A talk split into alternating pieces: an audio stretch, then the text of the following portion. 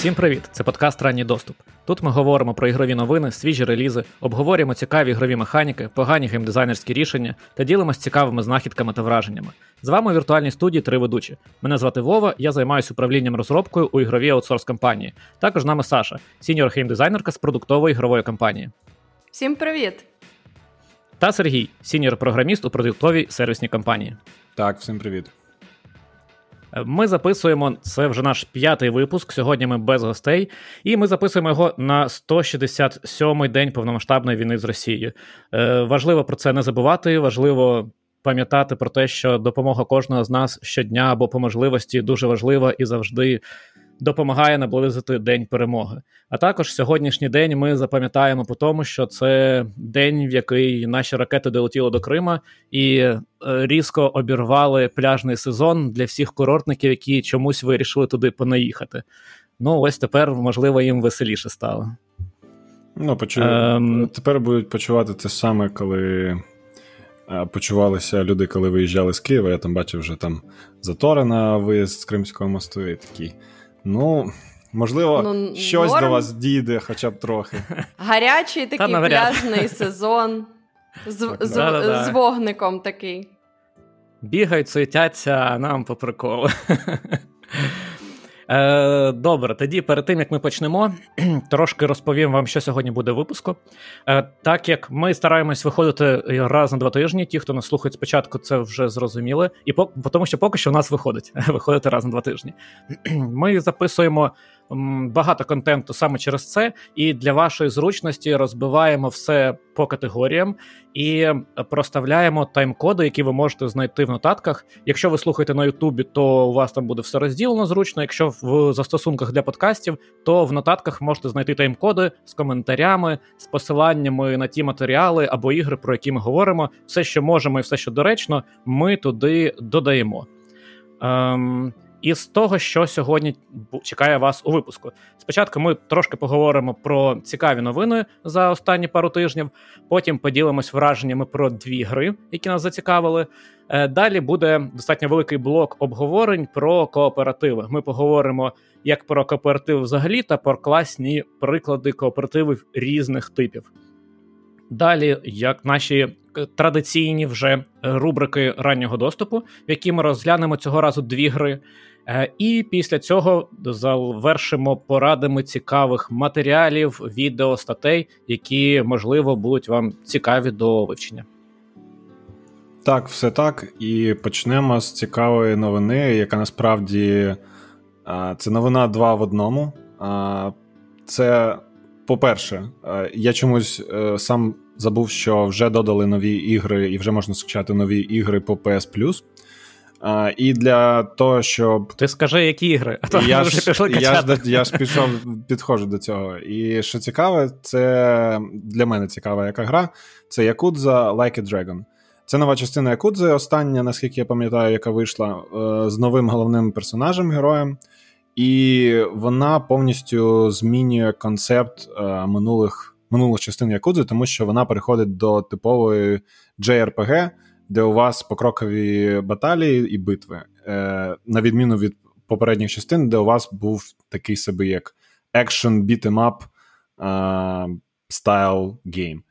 Ось, це перша новина. Це вже новина, не новина, але я чисто нагадую всім, хто слухає, якщо вам цікаво, то я думаю, що з цієї гри також можна почати грати в Якузу, тому що вона, наскільки я знаю, не дуже пов'язана по сюжету. Ось. Але яка яка новина, яку я хотів би ще е, розглянути зараз, це те, що, е, як ви пам'ятаєте, у нас вже доступні декілька рівнів PS Plus підписки, і до, е, в другому та третьому рівні додаються певні ігри там на певний час, які ви можете пограти, маючи цю доступ до цієї підписки.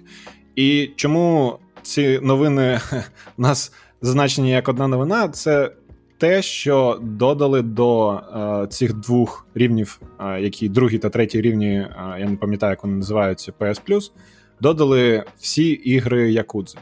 Е, якщо точніше, то в серпні стануть доступні або вже доступні перші три частини Якудзи: це Якудза 0, Якудза Ківамі і Якудза Ківамі 2.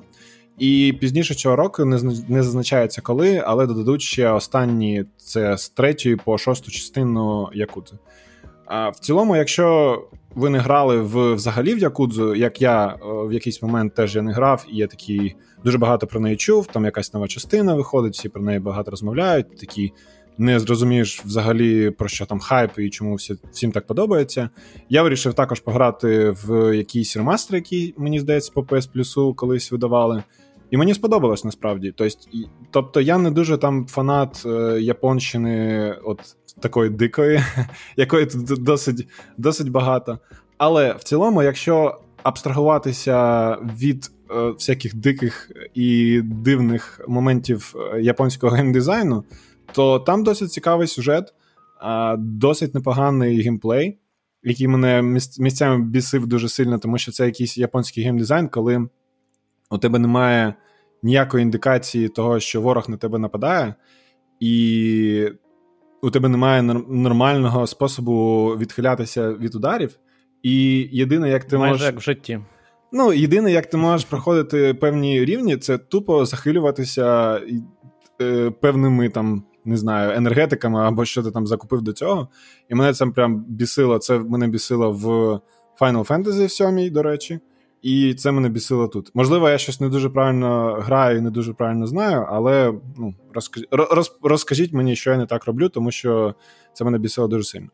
Ось. І в цілому, е, всі ці частини, окрім Like a Dragon, яку видали по PS Plus, яка, до речі, теж стане доступна по е, підписці е, PS Extra та Deluxe, ви граєте за одного персонажа. Тобто, тупо це один і той же персонаж, і кожна частина продовжує сюжет попередньої, окрім цієї окремої Like a Dragon. А, Тому в цілому спробуйте пограти в Like a Dragon, е, тому що це звичайна PS Plus е, в цьому місяці, і ви можете подивитися, чи зайде вам взагалі такий стиль. А якщо зайде, то можливо це для вас стане приводом до того, щоб оформити собі підписку та пограти в інші частини. Тому що я б, мабуть, пограв, е, тому що я не всі пограв частини, і е, починаючи з четвертої, мені здається, я вже не грав. Тому я б ще, до речі, повернувся теж і пограв би в них, тому що вони досить прикольні. Ось Щось така. я не ну, зрозуміла. В нас така, як як, якби то реклама, чи то Якудза, чи то PS Plus. Причому... А це насправді і того, і того. Ну, Причому, тобто, що, що якби... першим. Так, причому, що прикро, ні перші, ні другі нам не платять. Треба виправити цей момент.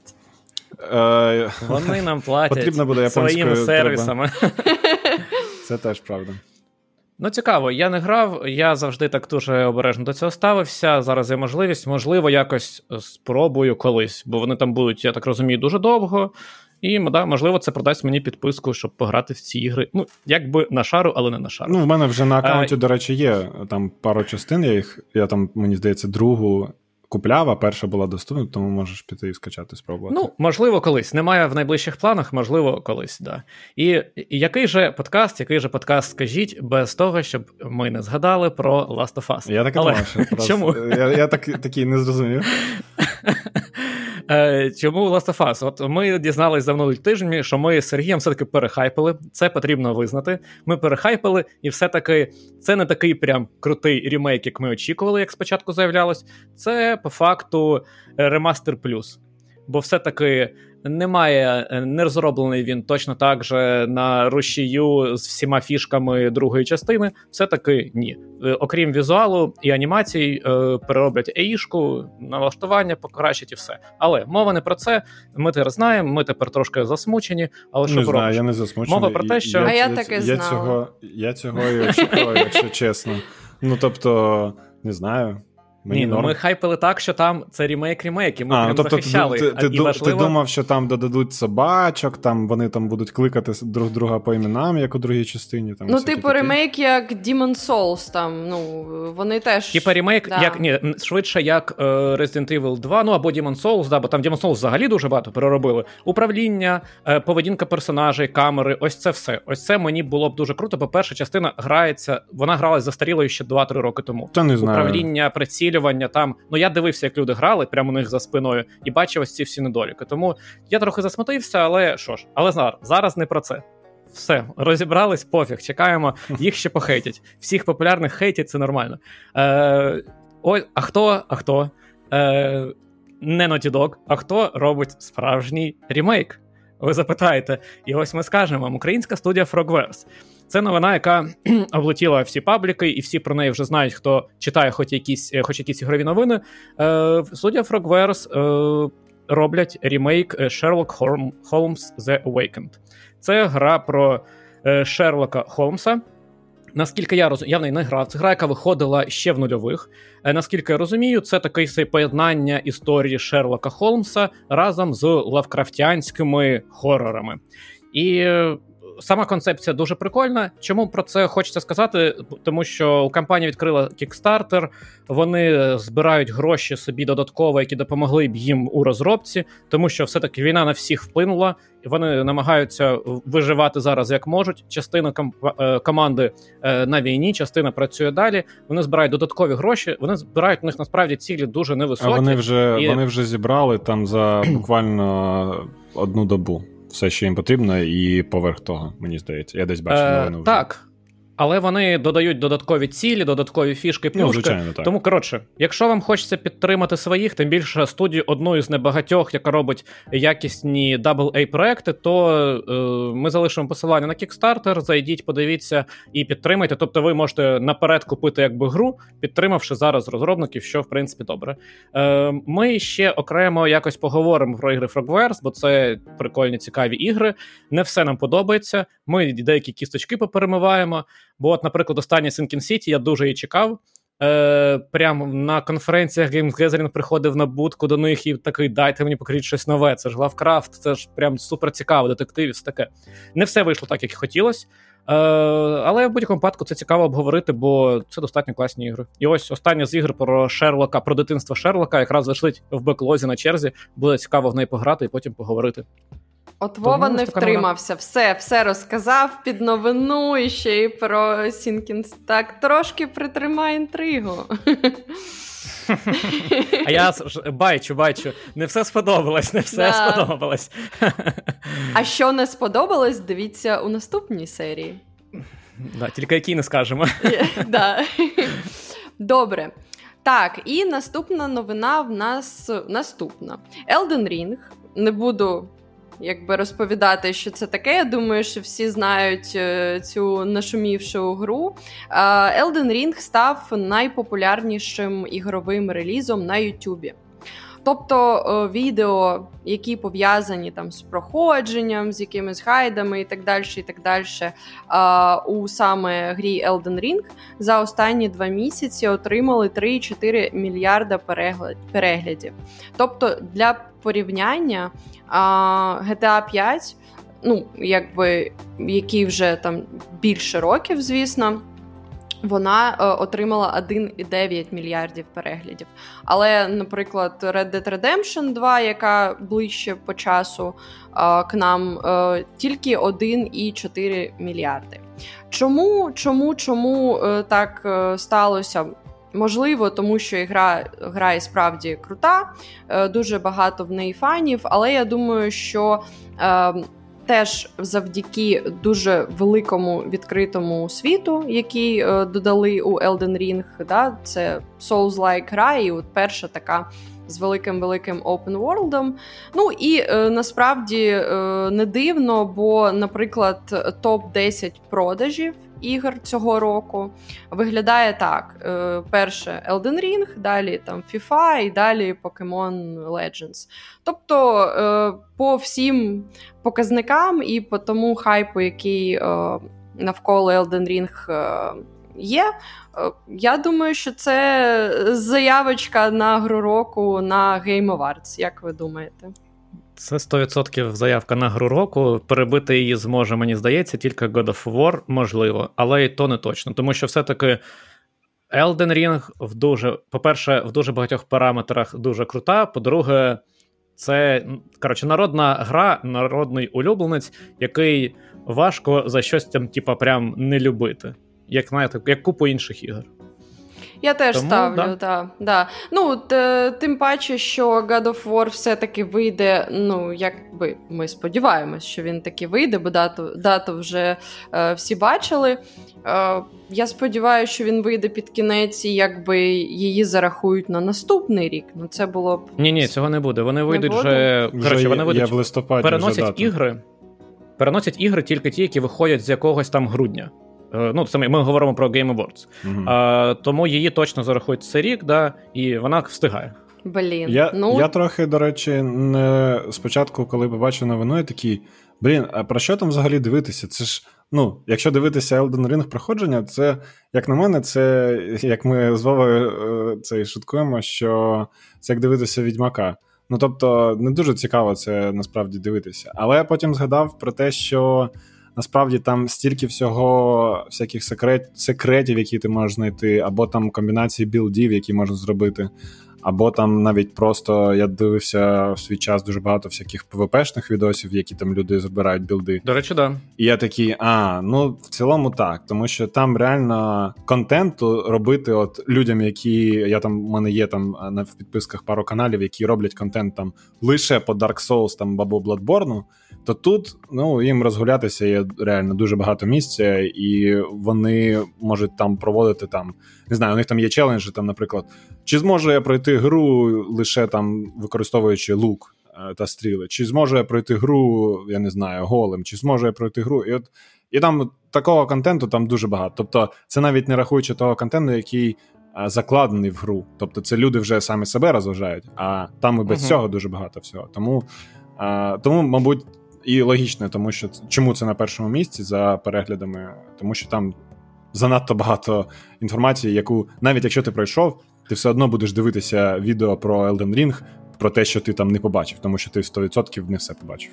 Саме так. І я, як людина, яка дивиться вже не знаю, я можливо половину вже гри подивилась. Ну як і е, водночас я намагаюсь її проходити, е, але в мене зараз нема ps тому я проходжу у друга на Xbox, тому йде дуже повільно. Але так, мені прям в кайф дивитись її і проходити, і все одно там якось багато варіативності і багато чого можна для себе знайти.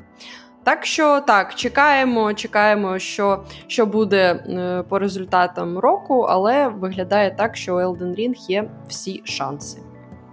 А я вам ще скажу, що це ви це вони Тіктоки нарахували. Бо що творилось перші місяці та більше навіть трьох в Тіктоку, це жесть. Бо бо весь кайф в тому, що ви просто постійно дивитесь, як люди факаплять. А вони факаплять так по-різному, це так смішно. І це прям топ-контент, по якому, мені здається, там сотня тисяч або може мільйон цих відосів зроблено. Да? Е, Що ж, рухаємось далі. І новина стосовно е, формату ігор. Deck 9 Е, заявили, що вони більше не планують випускати епізодичні ігри. Нагадаю вам, що Deck9 – це компанія, яка перейняла на себе е, ліцензію, якщо або IP, право випускати ігри по IP е, Life is Strange. Вони випускали приквел до Life is Strange, який вийшов дуже класний, як на мене, мені дуже сподобався, бо я в принципі люблю цю серію, хоча не всі її ігри. А також вони випустили гру, яка я дивлюся на тебе, друга частина, так. Да-да-да. І е, про неї я зараз скажу. І, і остання гра, яку вони випускали, це е, Life is Strange True Colors. Е, також гра в тому ж стилі про іншого персонажа. Мені сподобалось. Знаєте, вони роблять ігри, які вміють вас трохи так умиротворити, розслабити, показати гарну історію, показати персонажей, гарно їх показати з різних сторін, зробити так, щоб ви до них трохи звикли, і достатньо е, гарно студії виходить. І в чому суть новини? В тому, що була розмова на сайті Eurogamer виклали е, невеличке інтерв'ю з е, сіньор наративним дизайнером, і він розповів, що вони прийшли до того, що все-таки гравцям, як їм здається, у гравці е, набагато краще реагують на гру, яка виходить е, повністю одразу. Бо раніше Life is Strange перша і друга частина, а також приквел, виходив по епізодам. Тобто, у вас, наприклад, виходить перший епізод гри, і він закінчується як в якомусь серіалі, якимось кліфхенгером, і потім там чекаєте ще два місяці чи місяць до того, як ви зможете продовжити. І раніше це не всім подобалось, і е, ну до того як продовжити, скажіть, в принципі, як вам, бо мені насправді не дуже також це подобався формат, бо ти, блін, завис на два місяці і не можеш продовжити. Можливо, у вас інакше. Я можу сказати про себе те, що я теж собі записав нотатку про цю новину, що добре, що вони відмовилися від використання цих епізодів, тому що у другій, особливо я це відчув у другій частині, тому що коли я грав першу, вона вже мені здається була а, повністю зареліжена, тому для мене це була якби як ціла гра. А от коли я грав другу, ми її брали на релізі. І проблема з тим, що там якийсь був факап у них, що вони поміж е, оцих серій вони затрималися чи на три, чи на п'ять. Ну, ще дуже великий перерив був між е, певними серіями. І реально ти забуваєш, що було до цього, тому що ця формула вона працює лише з серіалами.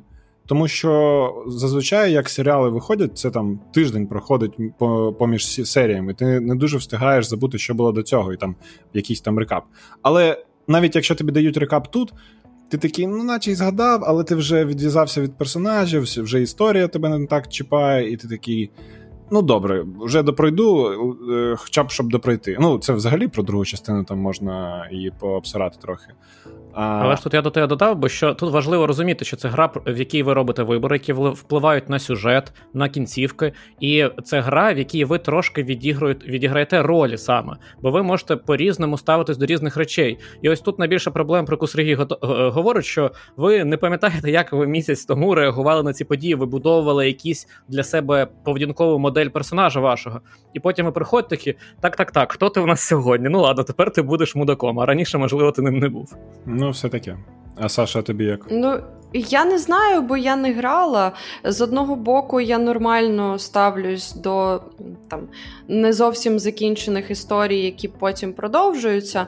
Ну, типу, як там книжні серії, які потрібно чекати. Але з іншого боку, так, якщо мова йде про те, що ти ролплеєш, і потім тобі потрібно згадати, а як ти себе там асоціював з цим персонажем. І знову, якби ці всі ниточки підібрати і стартунути, ну, напевно, це не дуже. Я за от, за історії, які більш-менш закінчені, і дається просто якби хук на наступну частину. І ти починаєш, uh-huh. ну, якби з нового листа, але з пам'яттю про сетінг там і історію. Я от згадав ще такі ігри, як The Council, наприклад, яка також Ой, виходила блядь, епізодично. Не згадую, не згадую. Ні, зачекай, це, це дуже, гра з супер класним першим епізодом, яка потім скатується. Але перший да. епізод топ. Але я хотів сказати, що це гра, яку ми, наприклад, чекали, поки вона вийде, бо ми не хотіли грати в перший епізод. І також е, е, Wolf Among Us, дуже класна гра, епізодична. Е, та насправді ну, в Telltale багато такого раніше да, випускали. Від, від Telltale вони ж дуже багато. Там The Walking Dead, така модель, ось вона дуже популярна, ну, одна із популярних їх тайтлів. Але я згоден, от, коротше, краще одразу. Е, Що цікавого розповідає цей е, чоловік, що. Е, ну, тобто, е, наративний дизайнер з Deck9, що. Вони хочуть все одно робити ігри, які розділені на чіткі епізоди. І я не бачу тут взагалі нічого поганого, бо це а чому ні? Це звичайний а класний формат. Це Ви розповідаєте. Взагалі? Ну тобто, якщо а, в тебе ти робиш, дивись. цільна історія і. Угу. Ну, тобто, навіщо робити цей серіальний формат, якщо це не серіал? Якщо у тебе немає цього, Тому що, що ти, ти подаєш. Ти подаєш бачення, от серіальне режисерське. От згадай, дуже класний приклад такої гри це Alan Wake. Гра спеціально гра це Twin Peaks на 5 серій. Знаєш, вона спеціально задає тобі настрій для кожної серії. У тебе там музикальна композиція, кожна на кожен епізод, вона там тебе вводить в правильний настрій, і у тебе є якби логічний початок кінець. Якщо таке бачення у режисера, то чому ні? Я про те, що це ніяк не впливає негативно на твоє сприйняття гри. Ти отримаєш цілісну історію, закінчив епізод, пішов далі. Але якщо ти, наприклад, хочеш грати потрошку, закінчив епізод, роби перерву, у тебе тебе гра не постійно не штовхає вперед. Знаєш, тому як на мене, це цілком нормальний компроміс. Робіть по епізодам, але випускайте всі одразу. До речі, про епізоди, що нещодавно ми пройшли кворі з друзями, допройшли. І знаєте, що мені здалося, коли я грав в корі? Мені здалося, що вони хотіли зробити її епізодичною, або зробити оцей стиль епізодів, коли у тебе вони якби є, але вони якби не розділені. І що там дуже тупо зроблено, це те, що там грає певний саундтрек в певних кінцівках якихось умовних епізодів, і він взагалі не мачиться на тон того, що там відбувається. От прям взагалі. І і мене так розйобувало в цього, тому що там чувака тільки що там з'їли, коротше, а там така весела музичка грає, ти такий. Е, І там така, типу, фейдаут робиться, камера вона від'їжджає, типу, як в серіалі. І, типу, починається далі нова серія. І ти такий. Навіщо? Я не розумію. Ну, можливо, до речі, можливо. Я точно не впевнений, але можливо, ти правий. Да. Ну, мені, є, є таку штуку це, є. Це, це, це як якась здогадка, я не знаю, як насправді там було, але це те, що мені не сподобалося, і я це дуже побачив за що того, що там цей саундтрек він взагалі був не в тему. Ось. А якщо переходити до наступної новини, це до, досить прикольна новина, а, тобто досить прикольна фіча про новину. А, яка новина? Sony відключають, відключать одну зі своїх функцій на PS5. Це функції схвалення. Що це взагалі таке, і чи взагалі ви користувалися цим чи ні? Це така штука, яка вам дозволяла респектнути певним гравцям в мультиплеєрних або коопних іграх. Тобто, якщо ви колись грали в Dota 2, там була така функція, типу, закоменити якогось гравця за те, що він там класно себе повів і не не, не звав вашу мамку там і все таке і і там, наприклад, затащив. Ну, Це насправді дуже багато де. Не тільки в доті, ну, я, в лолі, я, в доту, я лолі. доту згадав. Це... Ну, як типу, якісь зірочки, там так, сердечки так, так. за те, що і чувак норм. В чому проблема? В те... Ну, тобто не проблема, а Sony сказала, що вона восені відключить взагалі цю функцію, тому що кількість гравців, які користувалися цією функцією, він занадто малий по їм по якимось якихось їх показниках. Ось. І в цілому ця штука звучить як крута функція. Ну, тобто, на початку я такий, блін, ну прикольно, що вони це зробили. Але я, от на вашу думку, у мене є, я, я її потім скажу. Як на вашу думку, чому ця функція взагалі вона провалилась? Що ж, можу з своєї сторони розповісти дуже просто. Я такий, от остання гра, в яку я грав із мультиплеєрних, це Bloodhunt, е, і е, вампірський е, Battle Royale. І ти такий закінчуєш матч, і тобі таке повідомлення. Там, типа, you can give an accolade, чи щось таке. Ти такий, що за говно, бля, наступний матч, давай. І ти не бачиш, у тебе ця фіча не інтегрована напряму в гру, або інтегрована погано дуже часто. Так, вона інтегрована і, в Чому це працює в доті? Да, чому це працює в доті? Чому це працює в лолі? Е, Ти е, на кінці гри отримуєш вікно, де біля кожного гравця кнопочка, і ти такий, ага, оцей гравець крутий, оцей гравець говно, цьому я поставлю плюс, цьому мінус. да? Тут трошки не так. Дуже часто реалізація це типа, хочеш дати комусь е, типа, свою відзнаку. І такий, кому, що, які відзнаки? Відстаньте від мене. А якби ти, можливо, бачив повну стату, і ти переміг і ти переміг через те, що хтось там затащив тобі допоміг, то можливо, звичайно. Але знову ж таки, це інтегровано в ігри, типа батл роялів е, з соло режимом, де хто ти нікого не хочеш е, сказати йому дякую. Ти хочеш сказати, ти мудак зайняв моє перше місце. Ось що ти хочеш сказати. І мені здається, що саме це і не підійшло, бо немає, знаєш, з одного сторони м- системи саме на платформі, системи рейтингів гравців загальної між іграми. А як її зробити? Ну блін, це не просто задачка. А ось то, то що воно просто є, і ти можеш ставити гравцям якісь поінти, які ніколи не побачиш. Ну, а сенс. Я не бачу, якщо чесно.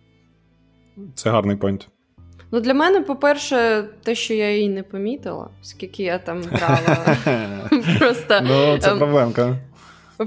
І в ну, багато чого ми грали. Тобто я не знаю, де цю фічу можна побачити, може тільки в деяких мультиплеєрах, але ми грали багато чого. Ось, а по-друге, так, ну, плюсану до якщо я правильно розумію дизайн, то якщо е, ти отримуєш ці ну, якби лайки від інших гравців. Якщо це якась конкретна гра, тобі ці лайки щось забезпечують. Чи тебе в паті, наприклад, хочуть взяти, бо ти крутий чувак, і в тебе це написано в профілі. Чи можливо це якісь там ачівки, чи щось ти можеш за це отримати. А так, якщо це просто без е, якоїсь причини і реально не інтегровано, то от і дві складові. Не побачила і навіщо не зрозуміла. Я теж плюсану Вові і скажу, що це насправді один із е, ключових факторів, те, що вона не інтегрована. Я, я про це теж думав. Але у мене ще такий понт з тим був, що я бачив бачив цю фічу, я її користувався навіть там, е, щось там відсилав. Але в мене до неї. А в якій грі? В якій грі? А, От мені здається, що я бачив це в гномах, в Deep Rock Galactic, чи як там воно називається. Угу. Да-да. І десь ще. Коли я сам грав, коли ми не з вами грали, коли я там сам заходив, от там я бачив точно. Це із такого, що останнє я пам'ятаю. А, Але в мене яка проблема з, з цією фічею, те, що коли ти її відкриваєш, ти бачиш там 4 бейджика, і там там description на на, три е, на три рядки, що, за що ти хочеш похвалити цього юзера. І ти і ти читаєш такі люб'язність там, справжній спортсмен, лідер, доброзичливість. Це я читаю зараз скріна. І, Місконгеніальність. І, і ти такий, блядь, я, я не розумію. Можна можна просто сказати, що це класний чувак. коротше, дати Лайк, like, дізлайк, будь ласка. Так, так, і все. І от у мене цей головний концерн до цієї фічі, що. Блять, та зробіть просто, щоб було лай, реально лайк, або навіть без дизлайку, як зробив Ютуб. Просто щоб можна було лише респектувати, і все. Навіщо оці всі, блін, якісь там він там крутий, не знаю, в тому, щоб зробити паті, там він лідер крутий. Та блін, ніхто не буде в цьому всьому розбиратися. Дайте просто його закоменити і все. І дайте виводити цей десь там, не знаю, щоб в Ніку можна було там написати, що у тебе там 100 лайків від гравців різних ігор. uh Ну, наприклад, щоб тому, що де це подивитись взагалі, навіть якщо ти даєш ці лайки, це лише для тебе. Ти не можеш подивитися на інших юзерів. Тобто немає соціального цього аспекту.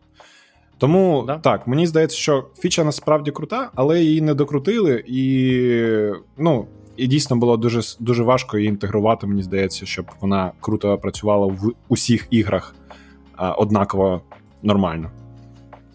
Але що круто, не працює, випилюють. Це гарна практика. Нафіг воно потрібно. Тепер не буде цієї бісячої кнопки, яка постійно з'являється. Дай комусь е, свою тіпа, свою реакцію. Так, і не буде всякого legacy коду, який потрібно сапортити. Це для розробників теж насправді е, додатковий угу. бонус.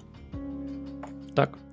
Е, Далі е, класна новина. Ну як напівкласна новина для тих, хто грає на в мобільні ігри і для мене теж.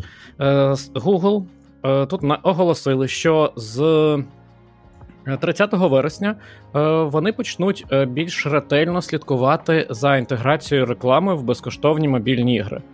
І в чому суть? Вони хочуть боротися з рекламою, які розробники інтегрують в місця, де гравці цього взагалі не очікують. Тобто це реклама, яка перериває ігровий процес ваш. Це реклама, яка з'являється на старті гри, коли ви ще навіть меню головне не встигли побачити.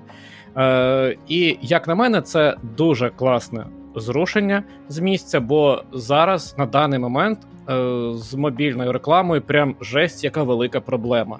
Е, Як на мене, то контролю дуже мало. Рекламу вставляють прям всюди прям майже кожні 5 секунд перебільшую, звичайно, але вставляють прям всюди. Ви починаєте геймплей, у вас там м- рівень триває півтори хвилини. Ви там можете одну рекламу за півтори хвилини побачити, і вас тупо зупинять на рівні. і Такі подивись реклама. І це дуже бісить. І дуже добре, що Google починає щось з цим робити. І тепер я сподіваюся, що Apple такі блін, ну нам теж би це зробити, бо це дуже гарна практика. І це одразу це накладається на те, що от ми з Сергієм обговорювали мобільні адапт... клони або адаптації Vampire Survivors, про які ми вам раніше говорили. І от Сергій мені одну гру порадив, а я йому порадив. І він мою гру дропнув одразу, тому що він запустив перший рівень, і йому через 30 секунд реклама перервала геймплей. Ну так, тобто, реально, це не був не кінець сесії, а тупо. Посеред геймплею. Тобто ти там левелапаєшся, і такі на тобі рекламу на весь екран. Ти такий. Е, Добре, delete application from your iPhone. Блін, ну це дуже добра справа цим зайнятися, бо ми живемо у цих реаліях, коли вже реклама стала просто неконтрольована. І якщо вона от так от псує процес, то сподіваюсь, Google це тільки реально початок, перша, перша хвиля. Блін, а так, я сподівався, так. що ми доживемо до цього до серії нового ой, чорного дзеркала. Щоб було як. А, Ця серія вже була. А, ти хотів до неї дожити? Ну, до, дожити, так, так. Щоб вона, знаєш, там ви знаходитеся тут. Е, там Реклама, яка прориває геймплей, там, а потім, щоб сходити, там, щоб вийти на вулицю, там потрібно подивитися рекламу. Угу. Але купи платний абонемент, щоб не дивитись рекламу протягом найближчих п'яти днів. Так, да, так. Коротше, класна новина. Сподіваюсь, е, звичайно, будуть ігри, які будуть знаходити якісь там виходи з цього. Звичайно, з цим всім не все буде так просто. Але е, купа компаній випускають ігри, слідкують за гайдлайнами, не хочуть проблем, е, тому що вони на цьому все одно будуть заробляти достатньо. Тому класна ініціатива. Сподіваємось на Apple підтримку, а потім іще на більш жорстокі міри з приводу реклами. Єй! Ура! Е, Так, ну і йдемо далі. Остання в списку, але не остання по цікавості це шоукейс е, американського паблішера Annapurna Games, який нещодавно пройшов. Анапурна Games е, відома. Власне, релізами таких ігр, як Kentucky Road Zero, Outer Wilds, uh, What Remains of Edith Finch, Вовина улюблена, якщо я не Моя помиляюсь. І, звичайно... Але, Саша, я вибач, поправлю, це Анапурна Інтерактив. Інтерактив. Да, так, ну вони Анапурна Games, типу трейднейм Анапурна Interactive. Якось так. А Напурна Games називається їх е, Limited Liability Company. Я там просто. А, я зрозумів. Ну, а їх, да, а їх, типа, назва да, публічна да, Напурна да. Ну, добре, да, да, да. Саша Sorry, по я... пішла просто. Згадала своє я минуле. Просто трошки, якби так, посперечаюсь. От, і що головне, е, ще паблішер нашого улюбленого, особливо Бекея. Да, я так хотів сказати, кого як. У кого як. Гри Стрей. Так. Е, що саме презентували? Презентували е, прикольну survival гру е, Lost Wild, е, яка так виглядає, ну, як якийсь екшен виживач в Jurassic Park Period. Я не знаю, от Вова, тобі е, сподобалось, наскільки я пам'ятаю, що ти як очікуєш? Да, це головне, що ну, основна гра, яку я зацінив дуже сильно. Бо і я хочу сказати, що Annapurna Interactive взагалі почали нас все більше. Раніше вони випускали більш е, інді проекти, але останні роки вони все більше прокачуються, випускають AA проекти. Навіть якщо це інді проекти, то це дуже такі е, візуально дорогі проекти і по, по рівню пропрацьованості. Тому так, е, от саме цей проект мені виглядає точно так, що The Lost Wild це е, для тих, хто ностальгує по Dino Crisis, е, і, але мені по vibe у ця гра дуже нагадує Alien Isolation. Тому що це, як е, ти сказала правильно, світ такого парку юрського періоду, в якому ви граєте за людину, яка знаходиться от в світі цьому наповненому динозаврами, дуже небезпечному. І що ми побачили з відео, яке ми показали, це буде гра, в якій швидше за все у вас не буде прямих взаємодій з динозаврами. Тобто ви зможете їх відганяти, ховатись від них. Тобто, це більше stealth гра з вирішенням пазлів. Ну та також лінійна сюжетна. І ось це мені дуже нагадує е, Alien Isolation. І мені дуже цікаво, виглядає класно, і я б дуже хотів таке пограти. Тому от я, якщо чесно, дуже цікаю. Чи чекаю, мені цікаво. Угу. Ну от на мене як теж виглядає вона м, симпатично і візуально нічого, але е, цей саме виживач без е, без інтеракції там з ворогами, е, просто все на економії ресурсів, на якомусь хорорі, там ще щось. Оце я м, якось для себе ставлю під сумнів. Е, я трошки навіть знайшла геймплей. Там ну от максимум, що ти там стріляєш з пістолета, який. А, Іскри Fly, якісь там. Gun. Да, да. А ти, Сергій, тобі як е, взагалі?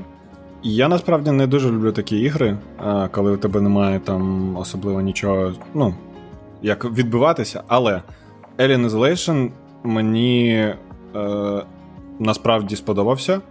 І я не знаю, ну тобто, там в цілому настільки прикольно це зроблено, що у тебе. Але там є комбінація з всяким екшоном, там у тебе і е, цей огнемет з'являється, і пістолет у тебе є.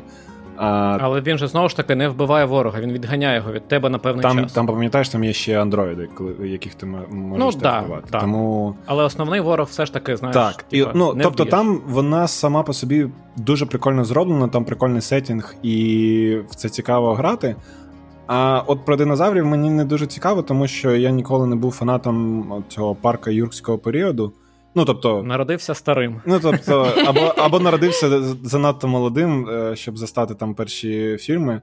Але те, що я бачу на Ютубі, там по коментам, всі кажуть, що блін, це те, це те, чим повинен був бути парк юрського періоду, тому давайте давайте насипайте. Тобто є фанати цього динозаврячого світу, окей, але це, мабуть, пройде повз мене, тому що і сам геймплей на даний час, коли я дивився трейлер, мене не дуже зацікавив. Угу.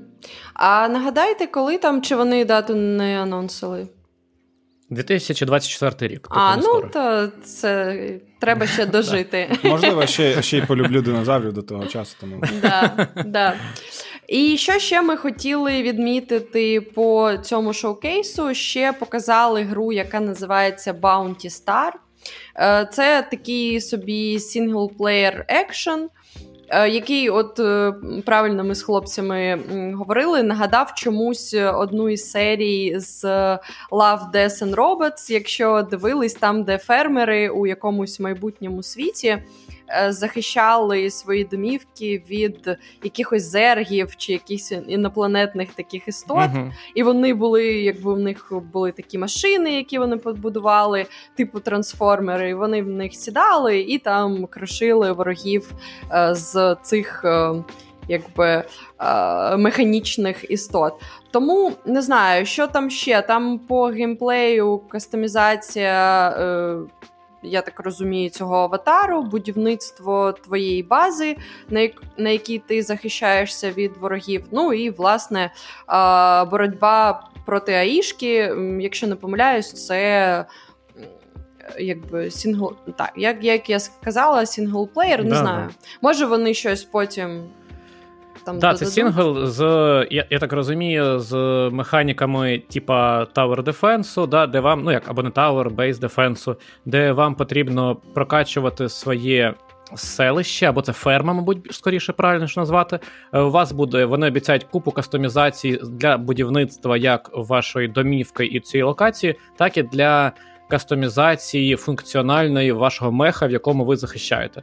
От мені це ж, як Саша сказала, через цю серію Love Death Robots мені якісь такі флешбеки приємні. Я подумав, блін, я б в таке пограв. Дуже цікаво подивитися, що вийде. Е, Одна тут, ну як не дуже така цікава штука, це те, що вас таке атакують мехи на якісь цікаві прикольні прибульці, як в цій серії серіалу. Але все одно не знаю, мені цікаво подивитися, що буде. Так, ну якби це в нас не рубрика враження, але все одно я теж поділюсь. Як на мене, ну це просто моє враження, що вона трошки так дешево виглядала. Але да, да. це може Але бути. Але це напорний інтерактив, і ви пам'ятаєте, що це і зачасту Індія або такі AA максимум проекти. Да? Е, рубрика Але... оцінок е, ігор по трейлерам. Ні, це рубрика дай скидку. Так, зі знижкою у 65% я готова її. Саша, там ціна буде як 65% від AAA. А ти потім в євро переведи, і скільки вона там буде. Я зрозумів, зрозумів. Регіональні ціни, регіональні українські ціни. І що я не можу не згадати, те, що Interactive е, випустять апдейт для What Remains of Edith Finch 4K 60 FPS.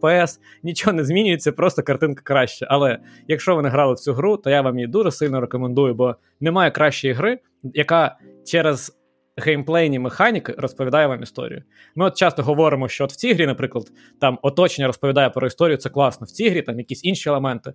А ось тут вас змушують саме механіками грати і переживати відчуття героїв. Коротше, чистий кайф, пройшов вже двічі, пройду і третій раз. Тому ось да, там показали ще деякі апдейти е, для інших ігор, але воно вже не так цікаво, як ці основні новини. Ми залишимо посилання вам на весь список. Е, Тому, якщо вам буде цікаво, то зайдіть, подивіться. Посилання на наш улюблений канал Грай тепер, на якому дуже класно, чітко викладають ці новини. І ми так дуже-дуже плавно переходимо з шоукейсу Анапурни до е, нашої рубрики враження. Вже, вже круто, ми вже такі дорослі, в нас рубрики, є там всі справи. І е, що хотіла сказати, е, коли переглядала цю новину про анапурну інтеракцію, згадала гру, яка називається Donut County. Це така, напевно, наративний пазл зі зворушливою історією про єнота, який за допомогою дистанційного управління просто поглинає світ у лунку, яка стає все більше і більше, в залежності від того, скільки предметів. Е, він туди поглинає. І воно насправді звучить як е, якийсь треш, але воно десь так і є. Проте е, єнот дуже смішний. Історія при тому, що вона якась. Е, ну, трошки кострубата, але вона прикольна. Е, це просто от інді-гра, створена одним геймдизайнером, і я так розумію, не дуже великою командою. Але це прикольна головоломка з нестандартним таким підходом до саме цього скажімо так, механік головоломок. І ви переходите з рівня на рівень, у вас є цей єнот, він там якось шуткує, в нього є друзі. Ну і врешті-решт, е, що стається, єнот, е, спойлер, просто поглинає весь світ е, через оцю свою, не знаю, клептоманську звичку, просто все стягувати до цієї дири.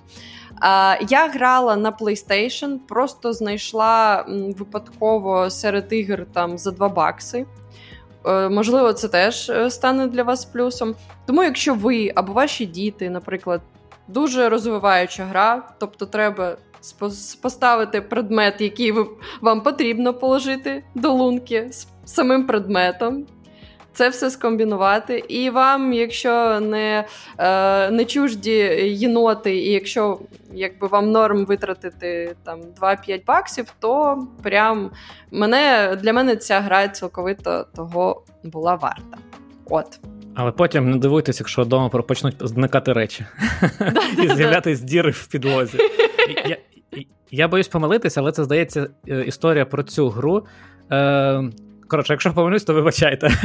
Е, Наскільки я пам'ятаю, то цю гру вперше е, так, це інді гра, і цей геймдизайнер показував її на якійсь із ігрових конференцій, і е, якась із компаній е, зацінила цю ідею, вкрали її і випустила гру клон, прям точніше клон раніше нього.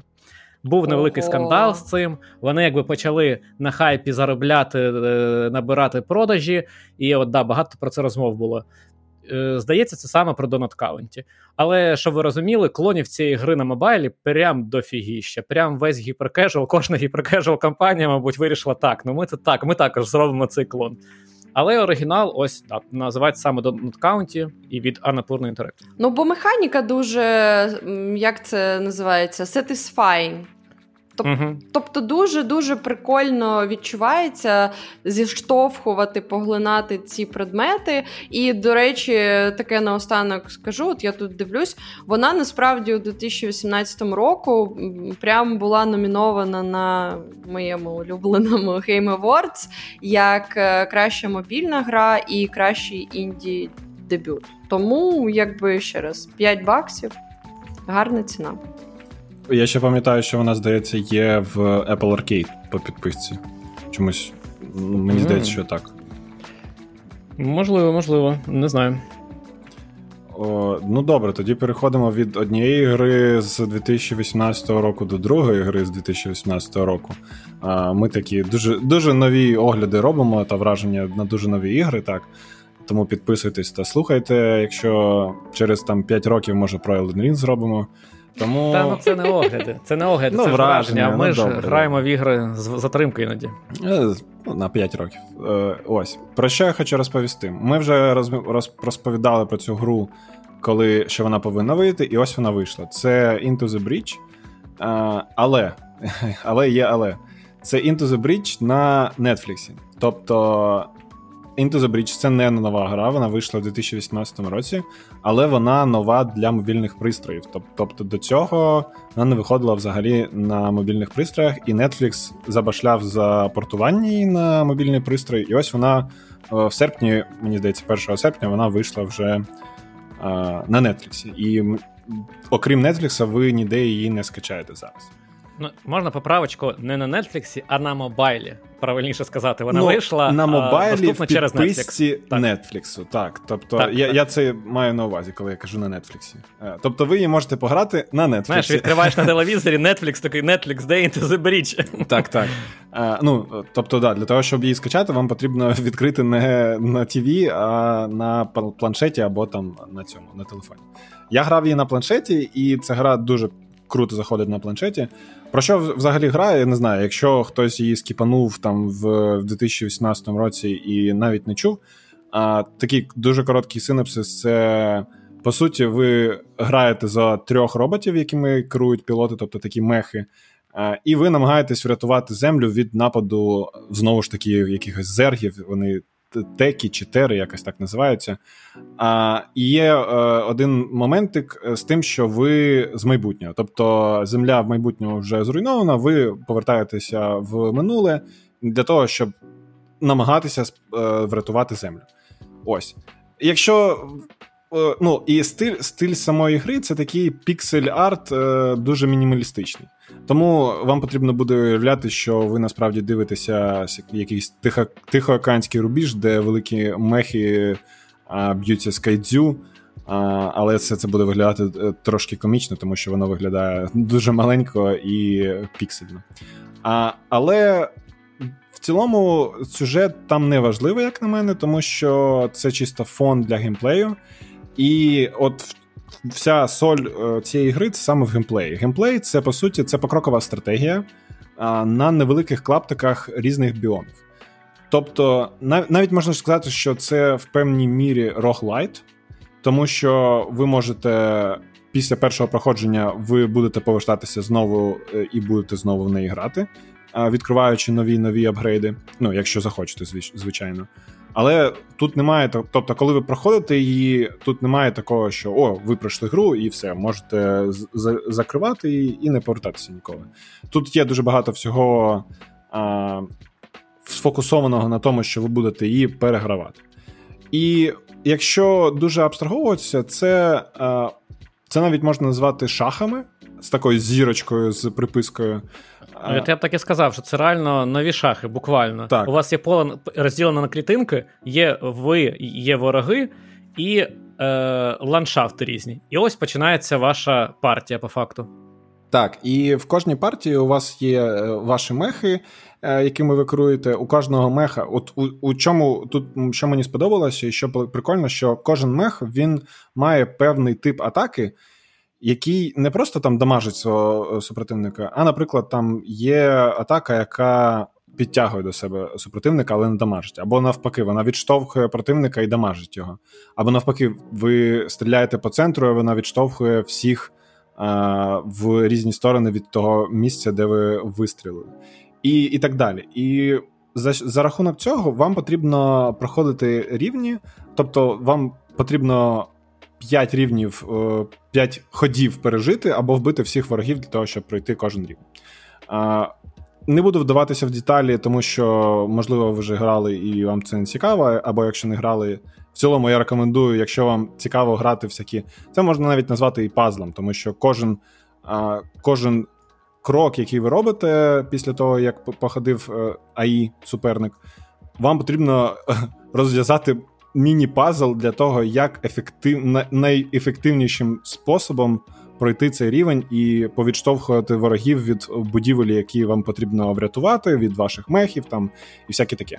Тому це досить цікавий геймплей, який виглядає на перший погляд досить примітивно, але гра дійсно важка. Ну тобто, я її зміг пройти лише на easy рівні складності, і це було не easy, насправді. Ну тобто, а там є 4 рівні складності, я на normal і навіть не не зміг пройти. Я награв вже 15 або 20 годин, і, і це важко реально. Що мені дуже сподобалося, в тому, що ви можете відкривати нові набори цих е, роботів, якими ви будете керувати.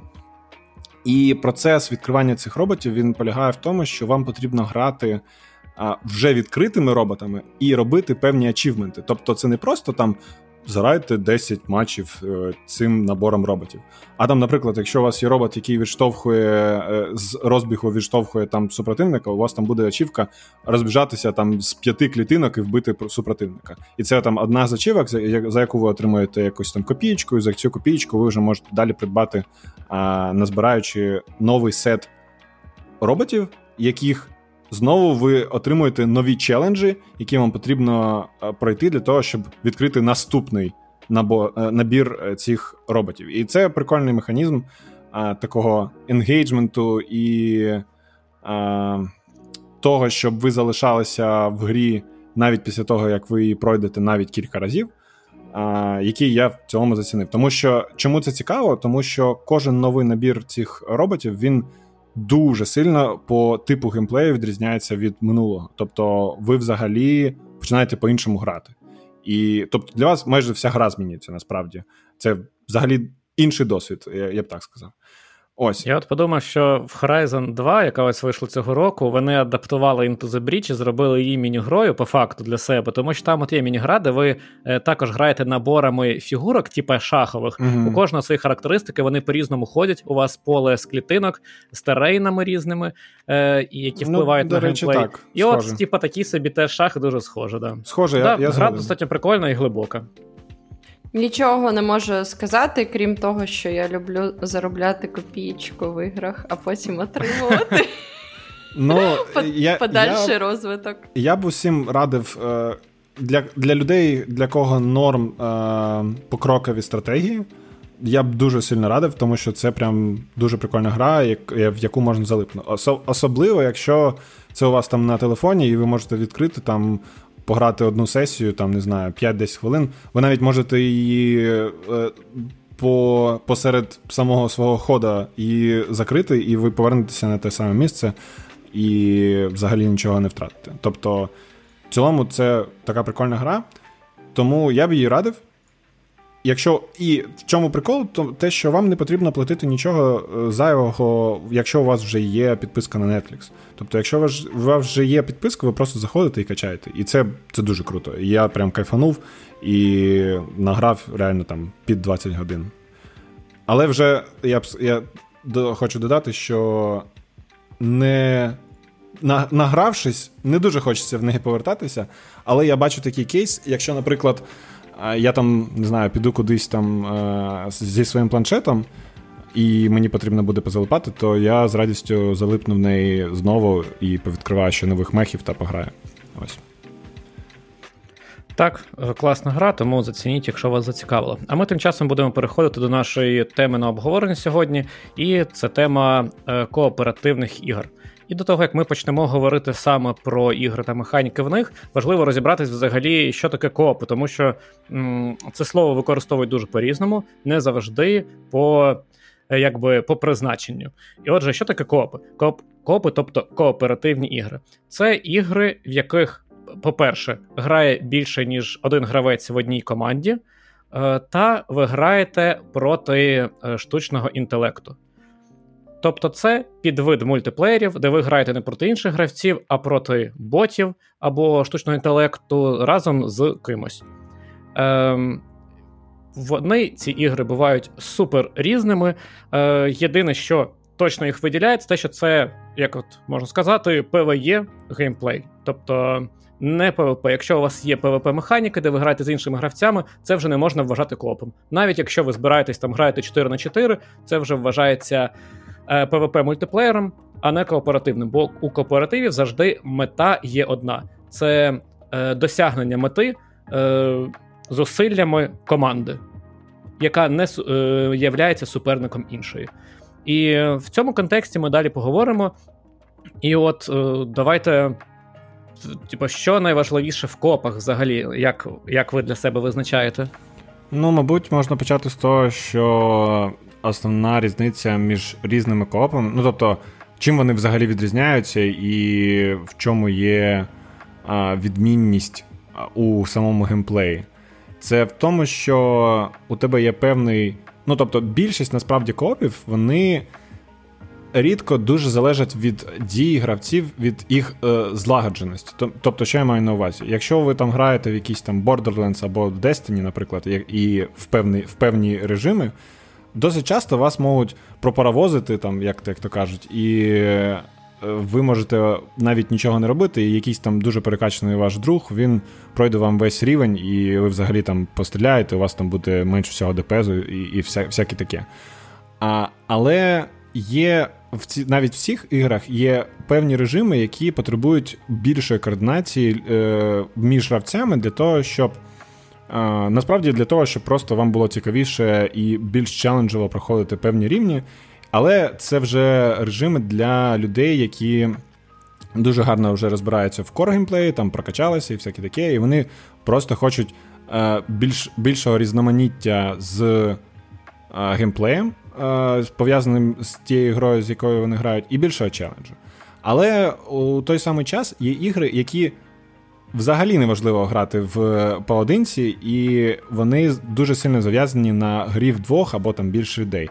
І приклад таких ігор це це, це майже завжди досить унікальні ігри, тому е, такий приклад, який ми можемо привести, це Keep Talking and Nobody Explodes, де одна людина вона отримує бомбу в руки, і а, ну, а команда отримує description того, як а, її деф'юзити. Тобто на на кожен, який там потрібно а, цей шнурочок перерізати, або там який пін-код ввести, і там всяке таке. Тобто людина, яка деф'юзить, вона не бачить цього. І за за, що, за, за рахунок цього у вас створюється така комбінація, того, що одна людина вона взагалі не може пройти її без допомоги іншої. І, Або, наприклад, такі унікальні ігри, як It Takes або Way Out, і ми про них вже ми вже про них поговоримо трохи пізніше. Так, і от е, підхвачу насправді, що, от, якщо подумати, е, що головне у кооперативах. Ну, по суті, е, це є взаємодія. Взаємодія між двома гравцями, а також взаємодія цих гравців з грою, за ішкою. І це я уявляю собі. Ну, як... Не завжди два, можна і більше. Можна, можна і більше, більше так. Ну тобто я уявляю собі це як якийсь такий трикутничок. Бо е, часто, от як ти казав, Вова, е, деякі ігри називають. Коопами, кооперативною грою, коли насправді там просто ну це значить, що я не знаю, два гравця, два аватари, не, не знаю, там різні класи, класи чи ще щось. А, але, ну, наприклад, да, як от в той же Fall Guys, яку ми обговорювали. Ну, тобто, начебто і кооператив можна грати вдвох, можна, можна. А чи е, щось від цього залежить? Ну, не дуже, бо кожен гравець, е, по суті, е- грає з іншими гравцями, та це перетворюється у якусь, е- скажімо так, у якусь гонку між цими гравцями. Також, наприклад, от теж е, я поки. Навалюю прикладів, а потім розповім, до чого я веду.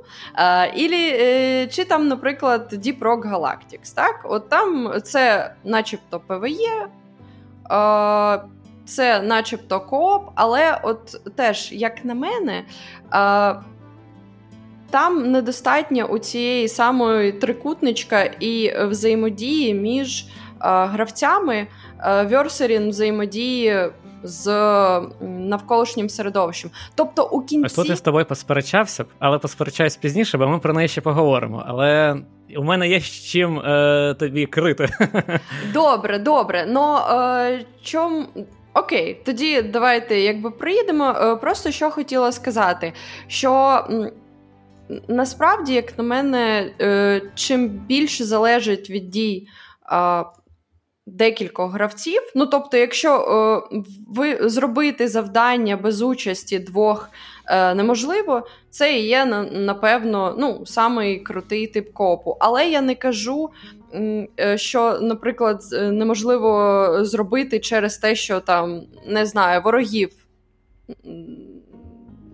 ну, якби багато. Та? І ну, один Ти маєш на увазі, що кожна людина виконує функцію, без якоїсь з цих функцій неможливо пройти рівень. Да. І я згодний з тобою в тому, що для мене теж це дуже класний приклад копу, коли він побудований саме на принципі дуже тісної взаємодії. Разом з цим є дуже багато кооперативних ігор, які без цих механік і людям вони подобаються. І тому, в принципі, не можу сказати, що це саме погано. Можливо, для е, тобто неможливо, а точно для деяких ігр це підходить. Але нам цікаво, і про що ми б хотіли сьогодні поговорити, це саме про ті ігри, в яких е, є класний тісний зв'язок між гравцями, коли вони її проходять.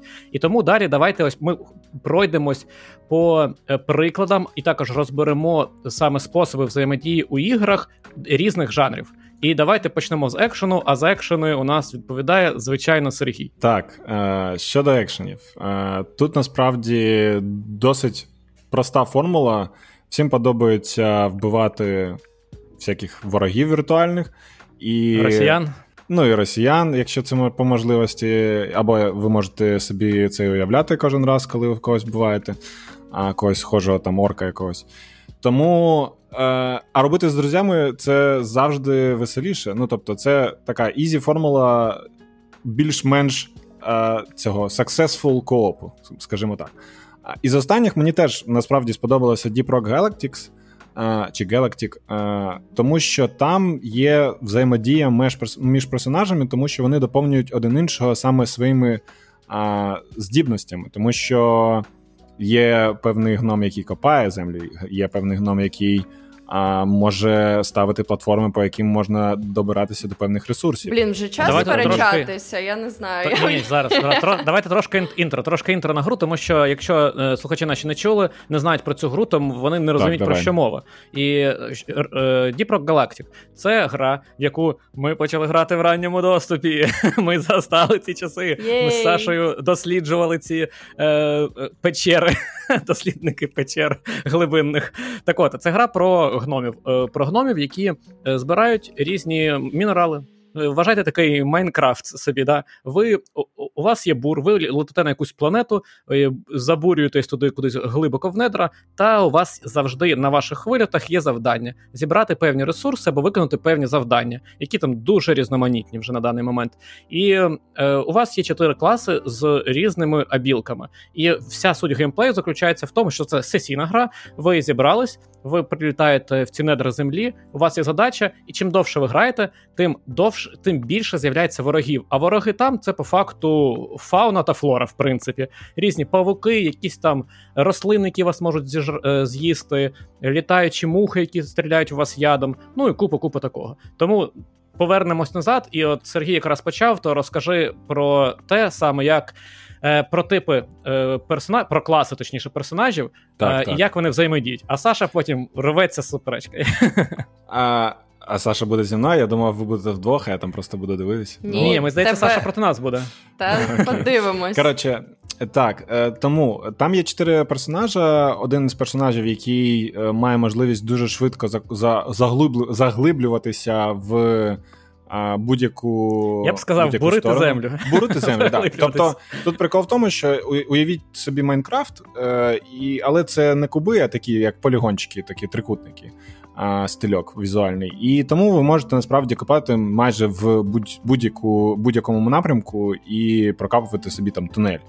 А інший там клас це розвідник, який може дуже швидко притягуватися до як крюк кішка. Він може притягуватися до певних місць, куди дуже швидко всі інші не можуть залізти. Там ще один персонаж, е, у нього є там е, трос, який ви можете натягнути як зіплайн. Тобто для того, щоб переміщатися між місцями як на на велику, на досить велику відстань і під досить великими кутами, якщо потрібно. І там останній персонаж це інженер, який може створювати платформи, які приліпляються там до будь-яких поверхень, і це як ступені, такі, по яким можна теж забиратися кудись там нагору. І от в чому чому мені сподобалося, ну тобто, це. Ну, все ж таки можна назвати, що це екшен приклад, тому що вам. Поміж того, що ви збираєте мінерали, там вам дуже багато потрібно стріляти і вбивати цих жуків. А, Тому, от як на мене, це прикольний приклад того, що у вас є дійсно комбінація класів. Тобто, насправді ви можете і в соло грати. Там є такий режим, де у вас там літає дрон, і він, він вам допомагає. Але те, яким чином комбінуються класи, і яким чином ви допомагаєте один один одному там збиратися там в не знаю, досягати якихось е, певних там стін або за, залізати там за певними кристалами, це дуже прикольно зроблено. Тобто я це прям зацінив. І Саша, ти кажеш, що. Зараз я б ще додав для розуміння, що там, окрім скілів, іще окремі набори зброї у кожного ну, з це, класів. Це, це, так, і так. дуже важливо. І от в чому весь кайф е, поєднання, бо в цю гру найкраще грати саме в чотирьох, бо коли ви збираєте чотири різні класи, і ви повністю покриваєте всі необхідні е, вам е, якби примочки для проходження. Бо ви не знаєте точно, який буде рівень, а там рівні бувають з дуже високими стелями або дуже глибокі, і вам потрібно або будувати платформи, щоб там один будує платформу, інший е, цією кішкою на нього притягується, е, третій бурить цей час проходив в інші там частини печер, четвертий ще щось. І пушки у кожного різні. Хтось, наприклад, у когось вогнемет, і він дуже швидко вбиває купу мобів, які дуже слабкі. У когось дробовик, який він е, багато дамагу наносить сильним ворогам. У кого хтось турельку ставить. І ось це все створює для вас класну. Класну систему саме взаємодії, бо на кожному завданні всі корисні. А я насправді так е, якби сюрприз і не буду з вами сперечатись. Гра класна Опа. і рівень взаємодії високий. Я е, більш напевно казала про градацію е, між е, якщо там на одній стороні е, повністю асиметричний коп, коли там неможливо е, якусь дію зробити там пройти рівень без участі mm всіх. Ну так, так. А якщо на іншій там шкалі в іншому кінці це просто ну якийсь е, там е, не маючий сенс набір різних людей, які назван. Коопом, то десь правда посередині. І Діпрок Галактик насправді він десь в гарній для мене зоні, але я думаю, що все-таки є ігри з більшим е, рівнем взаємодії е, гравців 100%. один з одним. Я от зараз наступне хочу про це сказати. Так. Але я подумала, що напевно, напевно, для цього жанра може і не треба краще. Може, е, такий більш глибокий рівень взаємодії, він просто якби е, повинен бути на своєму місці і все. І тому якраз приклад тих е, жанрів, того жанра, в якому е, більш доречна взаємодія прямо от е, гравців так, щоб один. Без одного нікуди це пазл коопи. О, а можна можна я ще про екшен коопи трохи доповню? Звичайно. Я я просто собі так записав. Я хотів розповісти про прикольний прям приклад кооперації. Прям такої більшої, ніж в Deep Rock Galactics, тому що насправді Deep Rock Galactic, тому що ти можеш проходити там чотирма однаковими класами. Ти можеш рівень пройти, і тобі нічого не заважає це зробити насправді.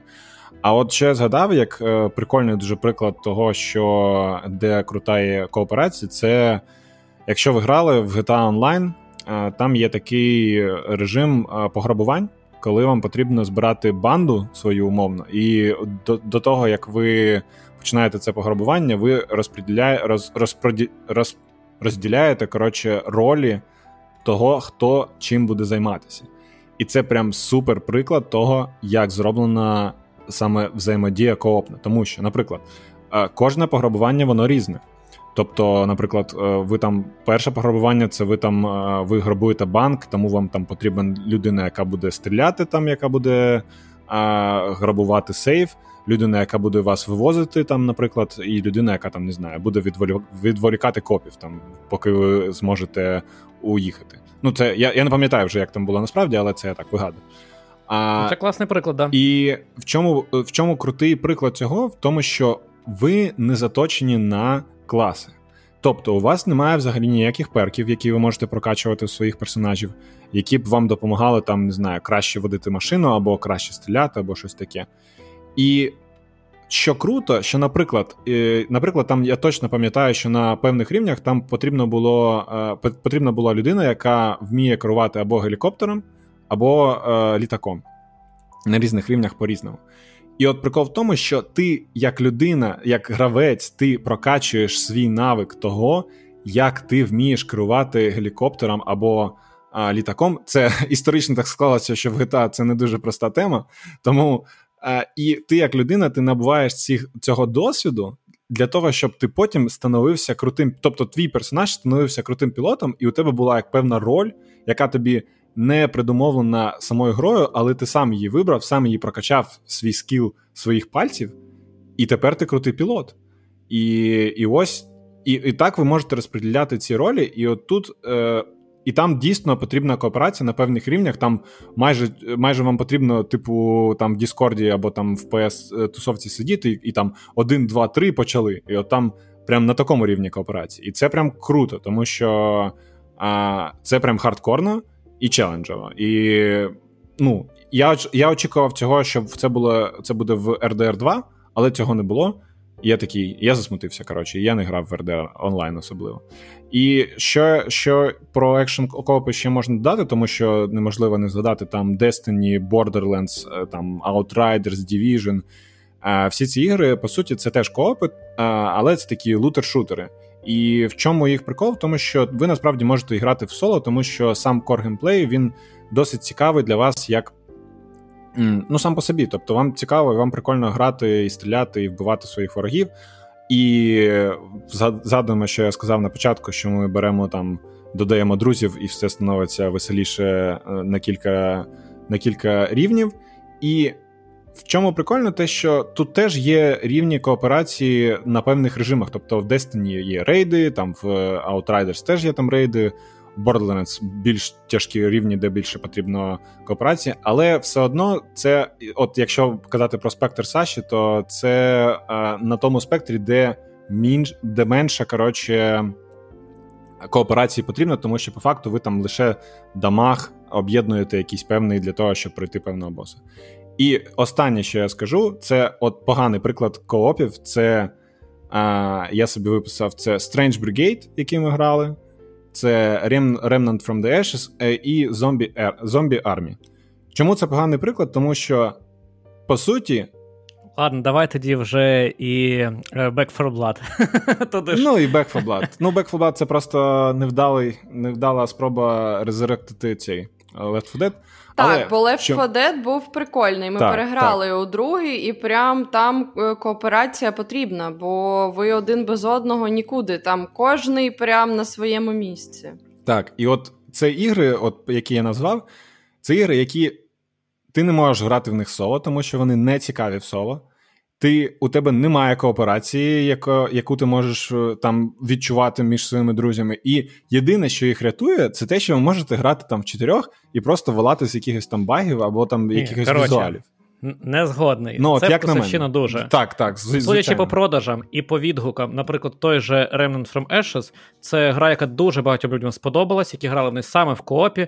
Е, І тому це це справа смаку, як на мене. Ми, е, Якщо говорити про погані коопи, тоді вже так. Ні, ні, то це нам, давайте дивись. Дивись, окей. З нашої точки зору, ні, ні, от, з точки зору саме що взаємодії. Я хочу сказати, от так, взаємодії. В чому прикол?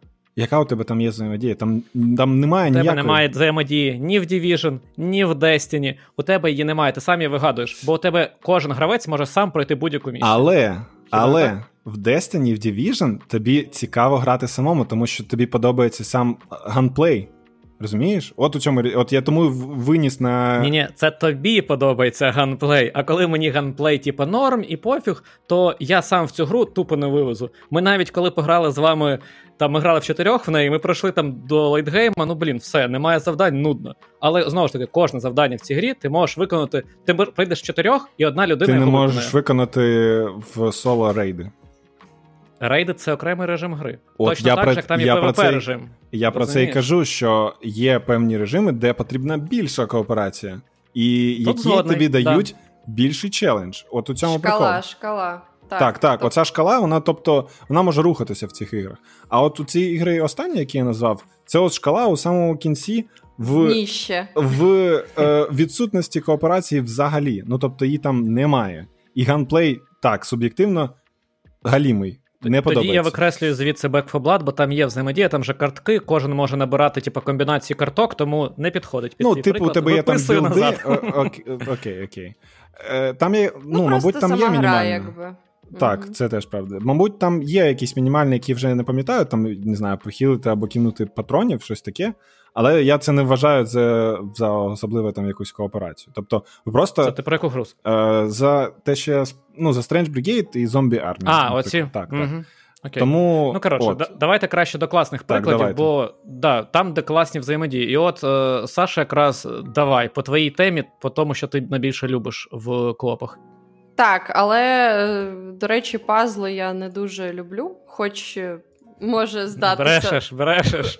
Може, може, це просто я, знаєш, якби е, роблю вигляд, що не люблю, а насправді це, як знаєте, потім виріжете, як ой, ні, не буду це казати. Просто тут повинна була бути, Буде соромно бути Це ніхто не вирішив, але ти говори. Тут повинен бути жарт е, про те, що хлопці е, якби поділяються на тих, хто е, любить товстих дівчат, і про тих, хто про це мовчить. От, от і я так з пазлами. Коротше. Що хочу, про що хочу далі поговорити? Е, ті жанр, той, той жанр, в якому е, взаємодія і кооперація дуже гарно себе розкриває, це саме е, пазли. Наприклад, е, так сталося, що в багато кооперативних штук ми грали з Вовою, тому він тут буде е, мені в підтримку. Піддакувати. Да, да. І до речі, з цікавого в мене є прям от друзі, які кажуть: ми не граємо в ігри там. Майже тільки якщо це не кооператив. Тобто людям насправді подобається взаємодія там е, різного виду. І от що ми грали е, в останній час, це такий кооперативний пазл е, від першої персони. Правильно ж я сказала? Перша особа. О, Ну, персони підійде. Ще один мем. Так, і, е, і пазл е, кооператив, який називається We Were Here. Вони випустили декілька ігор е, по, під, цим, е, під цією назвою We Were Here. Вже здається, чотири їх всього, да? Да, да, да, We Were Here е, 2017 року перша, і потім вони додавали якесь там слово We Were Here Too, We Were Here Together, і от у цьому році вийшла We Were Here Forever. Е, особисто я грала е, в три із чотирьох, в дві з них ми грали з Вовою. І в чому е, полягає суть гри? Ви, якби е, дослідники, десь на там е, північному, я не знаю, можливо, північному, можливо, ні, але на холодному полюсі. І там ви е, знаходите якийсь дивний замок, ну такий е, трошки моторошний, який там чомусь знаходиться. І ви починаєте вирішувати е, загадку цього замку, і вас розлучають прямо на початку гри. Тобто ви не маєте можливості е, дивитись, хто що робить, і ключ. Е, до проходження цієї гри саме у взаємодії двох гравців. Один одному ви повинні описати, що ви бачите, які е, є в кімнаті якісь предмети, і які є звуки. Не знаю, все що завгодно, і це вам повинно, скажімо так, е, допомогти у вирішенні е, кожної наступної головоломки. У кожного гравця є набір якби, речей, які він може зробити на цьому рівні. І інший гравець повинен допомогти йому з своїм набором, відповідно. І е, таким чином ви проходите цю гру. Е, і Я б сказав, може, знаєш, що порівняти, що у одного гравця є замок, а у іншого ключ віртуальний. І от, е, тобто, у одного гравця інструкції, а у іншого саме інструменти, що зробити, щоб пройти далі. І от е, саме в цьому криється основний геймплей. І, можливо, давай якийсь е, рівень розповімо, просто щоб було краще зрозуміло. Можливо, про театр. Бо мені здається, про театр ось до- достатньо прикольний приклад із першої частини. Дуже е, класний, е, ну, да. Ти влучно, угу. влучно так сказав. І, до речі, що хочу додати ще е, по на кшталт цієї серії. Перша гра була проста, і ми от вона прям така, ну. Дуже дуже вона давай так для дебілів, для щоб нам пройти і не паритись. Дуже класно. Мені сподобалось. Ну я не можу сказати, що вона для дебілів, але вона в неї не дуже складні пазли, не дуже там якийсь е, модний віжуал, але при цьому е, ця ну, якась простота вона зіграла на плюс, і ми її пройшли там за 2,5-3 години з великим задоволенням. І і було круто. А от інші ігри нас е, у цієї серії трошки розчарували, але ми їх все Бо вони одно... для розумних людей, а ми да. як ми не дотягуємо трошки. Але ми їх допройдемо і потім пройдемо останню. Але так, пазл. Е, розповідаю, я як гравець номер, ну не знаю, там один, наприклад, заходжу в такий якийсь моторошний театр. Починається там завіса, голос каже: там, а тепер в нас е, вистава. Я заходжу на сцену. Що я бачу? Я бачу якісь е, рельси. Ну, напевно, це якісь обладунки для вистави. І в мене є е, дві, е, ну, якби два рівня взаємодії. Я можу програти музику з грамофона, ну тобто не музику, а меседж. Що зараз відбувається на сцені? Наприклад, там король зуст... Так би голос наратора саме да, звучить. Да, да. Король зустрів королеву. І ще я маю важель, який перевіряє, чи правильно якби розставлені обладунки. А з моє, з мого боку виходить, що я заходжу саме якби за лаштунки, і ми з Сашою не можемо пройти один до одного, бо якби стіни між нами двері зачинені. І у мене є важелі, якими я можу управляти. І ці важелі управляють тими е, фігурами е, або різними елементами сцени, які на ній з'являються. Можу додавати персонажів, наприклад, можу додати е, якби замок можу включити світло спеціальне. І ось ми таким чином спілкуючись, а спілкуємось ми як? У нас є рація, по якій ми говоримо. І Саша говорить, що от зараз повинно відбуватись таке, і мені потрібно зрозуміти, яких е, персонажей на сцену додати, тобто які декорації додати, які прибрати, яке світло включити. І якщо ми правильно це виставляємо, то ми е, рухаємось по прогресу далі. А якщо ми не встигаємо, нас з'їдає якийсь дивний вампир. Так, так. Тобто я дивлюсь те, що е, Вова робить за ну, якби з цими обладунками, з цими сценічними ну, декораціями, можна декораціями сказати, так. Угу. І як би я його очі. Ну тобто, от як Вова сказав, ключ і замок. Тобто Вова руки, а я очі. При цьому... Дуже гарне порівняння, мені більше подобається. Очі і руки це прям супер влучно, реально.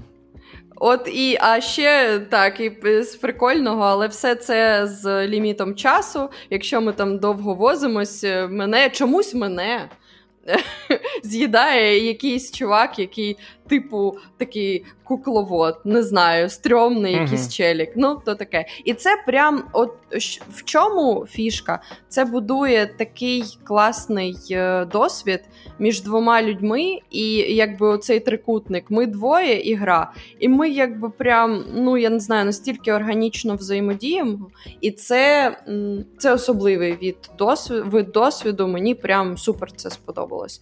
До речі, ще. Просто от приведу приклад, е, згадала дуже-дуже проста гра. Я на неї посиланнями залишим. Називається Піко Парк. Це просто теж копієчна інді-гра, виглядає як е, казна що, але ви е, 5 котиків, здається, 5 чи 7 таких 2 d Ми грали в чотирьох, здається, але я не пам'ятаю, якщо чесно, скільки максимум. Да, да. І вони зв'язані мотузочкою.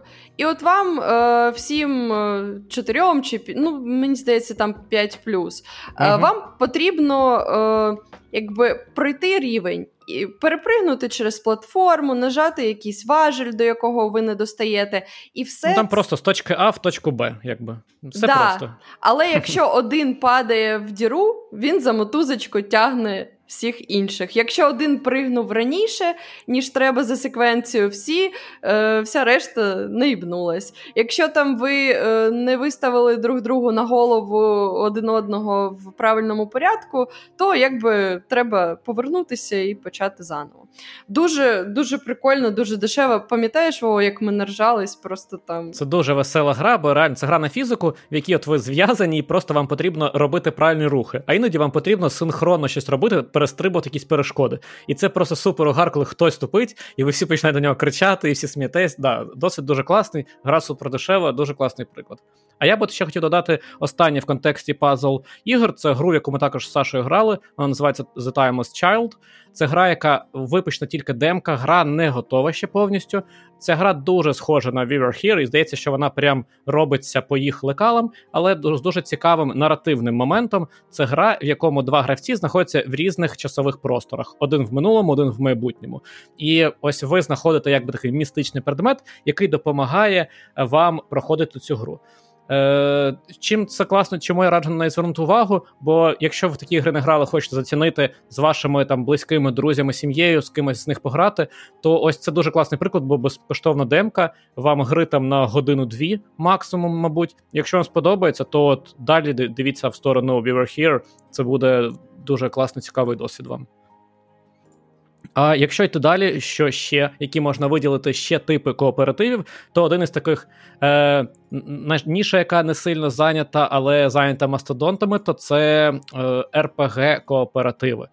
Тут важко знайти багато крутих прикладів, але е, з того, що е, можна виділити, це саме е, Divinity, друга частина Divinity. Е, Блін, ми вилетіли з голови. Як вона називається повністю? Original Sin? Так, так, так, так. як? Так, да? ага. Original Чомусь Sin 2. Вова, Original Sin 2, бо здається, в першому я не пам'ятаю, що був коп. Ага. Е, І ось в чому суть? Був? Це, це, це true RPG. По-перше, в яку ви вибираєте персонажа, будуєте його якби персон. Е, будуєте персону, граєте будь-яким стилем, як хочете. Ми грали в неї з Сергієм вдвох. Там всього чотири гравці, і ну, тобто ви можете грати соло чотирма, а можете грати в чотирьох кожен за одного. Ми грали з Сергієм е, по два персонажі. І і чому це класний досвід? От якщо вам хочеться з кимось провести час, пограти в гру на мені здається, там 100 плюс годин, можливо, трохи менше. Я думаю, але... так як ми грали, то там можна і на 200 або 300 годин. Ну це наша проблема. Ми з Сергієм вирішили, що перша локація для нас це сендбокс, насправді, і ми проходили її тупо всіма можливими способами. Ми проходили всі можливі квести. Найцікавіше, от я вам просто короткий приклад, і підемо далі. Е, Там є квест, в якому вам потрібно приходить до вас чувак і каже: Блін, я знаю, де лежить е, рукавичка для телепортації. Мені здається, рукавичка, може інший предмет. І знайдіть і допоможіть мені телепортнутись. А я вам, типа, дам коротше, супер нагороду. Ви там її знаходите і приходите якби до прірви, через яку потрібно його телепортнути. І ви все це робите якби в чотирьох. Ви бігаєте в чотирьох окремо по локації, але коли якісь події відбуваються або файти, ви всі повинні бути разом і відігравати якби роль свого гравця. І в діалогах точно так же е, ви всі можете брати участь, і характеристики деяких персонажей вони, типа, відіграють прям особливу роль в цих діалогах, і кожен гравець по-своєму на них впливає. І от ми збираємось, принесли цю рукавичку, і тут починається найцікавіше, бо, е, звичайно ж, це ж РПГ. Ви зберігаєтесь кожні 5 секунд. І ви зберігаєтесь перед цим і такі: так, чувак, скоріше за все, ти якийсь слизький тип, і ти нас будеш найобувати. Е, Ми такі, окей, переміщуємось всі через е, прірву, такі, а він щось хопс не відповідає. Ми такі, ладно, спробуємо інакше. Переміщуємо його, він такий, а, дурачки, я забираю е, цю рукавичку і тікаю, вам нічого не даю. І таких маніпуляцій мільйон. І в чому весь кайф? Ви все це робите в чотирьох. Ви починається діалог. Всі чотири персонажі беруть в ньому участь. Хтось може більше вплинути, хтось менше, залежить від характеристик. Ви починаєте бійку, ви всі в чотирьох по черзі б'єтесь. І це виходить, що буквально дуже. Ну, по-перше, коротше, якщо ви е, любите РПГ і не грали в Divinity, навіть в соло за чотирьох персонажей обов'язково пограйте супер цікаво. Е, а якщо ви шарите, то ви і так це розумієте. І саме ця гра дарує унікальний досвід, тому що в неї ви можете грати з кимось прям в справжню велику класну РПГ. І з того, що нас чекає в не, в недалекому, наче, але я не знаю, майбутньому, це Baldur's Gate, третя частина, яку робить та ж студія Larian. І вона точно так же буде мати кооператив на чотирьох гравців, якщо не помиляюсь. Ну її вже і... можна спробувати, тому що вона якраз є в ранньому доступі. Але да, ми не будемо. Ми не будемо. Ми от да, ми чека... Я чекаю цю гру, щоб пограти саме отримати кайфовий досвід і грати вже в готовий. Мені от не хочеться от зараз, знаєш, гратися. Я хочу в неї грати. Угу. Угу. Ну, теж розчарування, навіть от якісь шероховатості, недоробки, хоч от це гра, яку хочеться прям грати вже в робіт. Сісти і пограти. Так, е, я ще що згадала, ну просто це навіть не гра, але але вид взаємодії, ну такої дуже продуманої, правильної, це в, наприклад, MMORPG, це е, рейд. Е, чи, Так, там, я, я теж про це згадував. Да. Да, то, Тобто якийсь данж, і у вас є. Так, можливо, там може бути танк і damage dealer, вони можуть якось там кооперуватись один одного замінювати, але в класній паті в тебе є прям танк, ДД і хілер. І от вони, ну якби. Я просто пам'ятаю ще старі MMORPG, коли вам потрібно було зібрати там паті, ну тобто не паті, не паті, а саме рейд паті на там 21 або 24 людини, коли всі ці люди сидять там, і у вас там є людина, яка оркеструє усіми, усіми там 24 е, розмірною патією. Ну, тобто, sorry, я знову згадаю Алоди, але я пам'ятаю, я я не доходив до тих рівнів, мене батя дуже багато. Алоди Алоди заборонена в Україні російська організація. Коротше, я пам'ятаю, які там, блін, важкі були рейди, і є настільки там нужно, ну, потрібна була кооперація, що, ну. Це прям, ну, тобто так, вони взяли це з World of Warcraft, але не там, не там я не доходив, тому в мене є лише один приклад. І там там дуже важко, і це прям супер челенджові задачки. Це це вам не 5 людей скооперувати, а це, блін, 20 людей реально. Це ж капець. Ну, да, але рейди це все-таки окремий вид збочення. Да. Тому я це я це не зараховую в коопи, це коопний режим або коопний, типа як окремий mm. вид е, механіки, там ну данжі, да, але все-таки в коопи ММО не запишеш. Ну, да, да, так, так. І про що далі поговоримо? Е, якщо є кооп, то напевно він в якомусь виді, е, здається, можна, може існувати і в моїх улюблених sandbox ах. Е, тому поговоримо про Вальхейм, але все доволі швидко. Я можу сказати, що такі ігри, як Вальхейм, Don't Starve, наприклад, Don't Starve Together, також можна грати о, е, поодинці, і десь там на шкалі воно знаходиться в посередині посередині тере там в меншій е, степ, ступені взаємодії. Але тут, як у всіх sandbox ах, все залежить від того, з чим ви хочете грати. І, наприклад, у Вальхеймі в нас були дуже прикольні види кооперації, але не тому, що ми змушені, так, наприклад, як там в паті е, чи в We Were Here, а тому, що ми, як гравці, любимо гратися з різними штуками. Хтось, наприклад, е, любить будувати. Я не люблю будувати. Хтось любить, наприклад, е, готувати і збирати е, там різні рослини. Це я. Я просто там чисто пішла по жіночим паттернам. Я там готую якісь ковбаски, там щось там. Хтось любить е, вбивати. Комусь цікавий розвиток. І от ми просто як така, знаєте, комуна сендбоксовська, ділимося по своїм е, вподобанням, і кожен якби робить те, що йому е, що йому близько, що йому прикольно, що йому в кайф. І от це, мені здається, в сендбоксах теж можна вважати за кооператив, тому що е, ви от такими якби, зусиллями спільними йдете вперед, вперед, вперед і досягаєте якихось штук.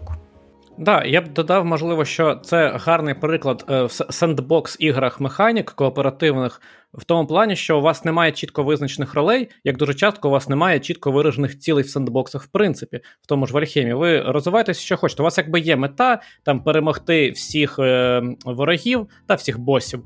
Але по факту ви починаєте гру, і хтось у вас більше е, полює, хтось у вас більше робить дерев, хтось сидить і будує будинки. І я це не мій тип ігор, але коли я в таке граю, я просто йду і там в Альхеймі я собі фармарив просто я буду вічно рубати дерева, качати собі скіл рубки дерев. Ну мені інше не цікаво. А комусь навпаки сидить на базі, нічого не збирає, але йому дуже цікаво будувати будинки. Ви самостійно визначаєте свої ролі і е, створюєте самостійно той досвід, який підходить кожному з вас. Це достатньо прикольно. Трошки схоже на GTA, про те, що говорив Сергій, де всі можуть все, а ви самі це визначаєте. Е, і останній, мабуть, вид коопів, про який ми поговоримо і визначимо, це тайм-менеджмент коопи. Е, це, як для мене, як для любителя тайм-менеджерів, мабуть, е, улюблений формат. Е, і приклад гри, на основі якої я буду про це говорити, це Overcooked. Дуже популярна, мабуть, в цьому жанрі найпопулярніша гра, в принципі, на даний момент. Overcooked – це гра, в якій ви можете. Е, Можете і соло там грати, але це не прикольно, не цікаво. Набагато краще грати з кимось, як мінімум, вдвох. Ви повинні готувати. Готувати страву по е, процесам, які вам на кожній кухні показуються різні. Ви, наприклад, там готуєте суші або готуєте піци або бургери, і е, ви отримуєте, якби як в ресторані, замовлення, що приготувати новому клієнту. І вам потрібно це приготувати за визначений час. І от у вас є ланцюги процесів. Ви собі смажите котлети, дістаєте булки, е, ріжете помідори і складаєте в певному форматі все це. І в чому кайф робити це вдвох, і в чому кайф саме цієї гри? В тому, що е, ці ланцюги процесів побудовані таким чином, що вам потрібно взаємодіяти. І на часто в багатьох рівнях ви не можете одночасно робити все. Наприклад, ви робите суші, доступ у когось тільки одного швидкий є до риби, а у іншого до варки риса. І ось вам потрібно кооперуватись, е, визначати. Кому що робити е, згідно з тих замовлень, які ви отримуєте, і це прям для мене максимально трушно 100% кооператив, в якому просто неможливо зіграти самому, бо є там достатньо рівень з механіками перешкод, в яких е, ви, наприклад, знаходитесь на двох частинах кухні, які постійно рухаються і їздять. І просто ви не можете фіз... вдвох знаходитись з однієї частини, бо ви не зможете приготувати цю страву. І ця гра показує дуже класно те, як саме Е, створювати взаємодії між гравцями. І в кінці, там в одній з рубрик, я вам щось цікаве по цій грі запропоную. Е, Є багато клонів цієї гри. Е, Із тих, що я б для себе виділив, і мені сподобалось, як мінімум, вона дуже схожа, але це Moving Out, гра про те, як вам потрібно виїжджати, пакувати речі. Але все-таки, якщо вас це цікавить і ви не грали, Overcooked – супер вибір. Плюс, якщо ви хочете посваритись з якоюсь людиною, Overcooked – ще кращий вибір, бо неможливо в неї грати і не сваритись. Бо це такий напряг, там все горить, у вас там іноді кухня загорається, у вас жопа загорається від цього. Хтось вам ваш е, партнер по цій грі. Да-да-да, Вам не посмажив вчасно котлету, ви на нього кричите, де моя котлета? Клієнти чекають, ми бабку втрачаємо. Дуже енергічна гра, тим більше друга частина з ще ще вони додали можливість мультиплеєра. Коротше, купа челенджей. Супер цікаво. Подивіться, це один із кращих прикладів кооперативних ігор. І наостанок нашого е, цього блоку обговорень е, хочеться згадати буквально декілька унікальних досвідів ігор, якими можна поділитись. Е, які, На які варто звернути увагу, бо це класні приклади коопу. Е, Перший я б назвав це е, друга частина гри Unravel. Це гра, в якій ви, е, якщо не помиляюсь, це в Швеції, десь там, в Швеції, в горах лісах, ви граєте за в'язаних котів.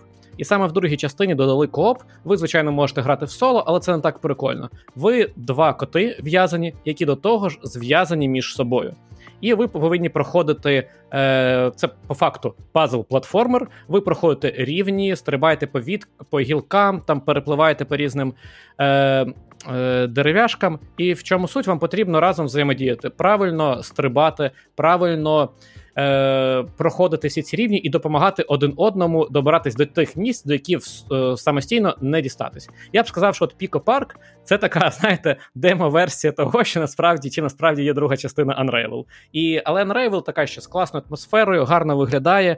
І зверніть увагу, якщо вам цікаві копи, і ви хочете саме з кимось там своїми близькими чи рідними пограти. Це дуже класний приклад. Ти сказав про про котів, я такий. Так, там же наче не коти, там же наче, типу, такі.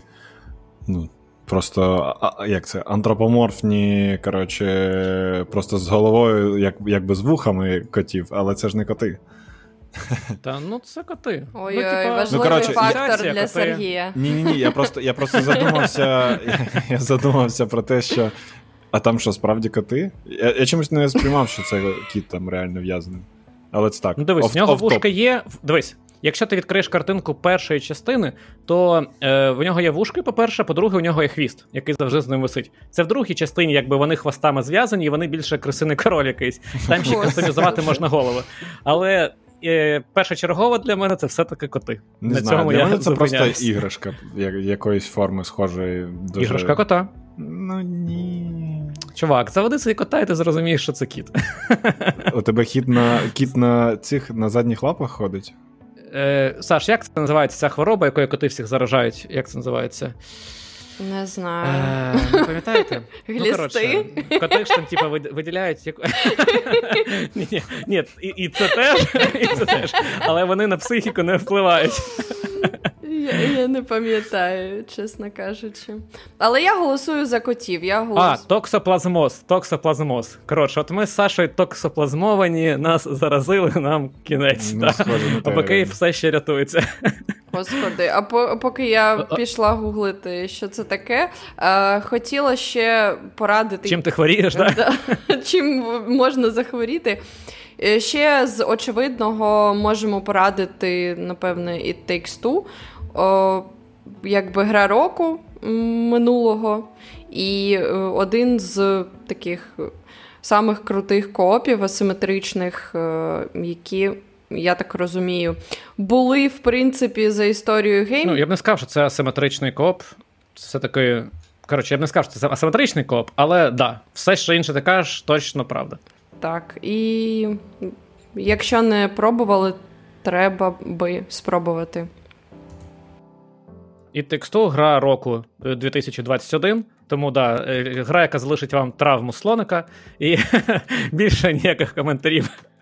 Е, Зверніть на увагу. І остання гра, яку порадимо, бо їх насправді дуже багато, але просто дуже класний приклад. Це е, Keep Talking and Nobody Explodes.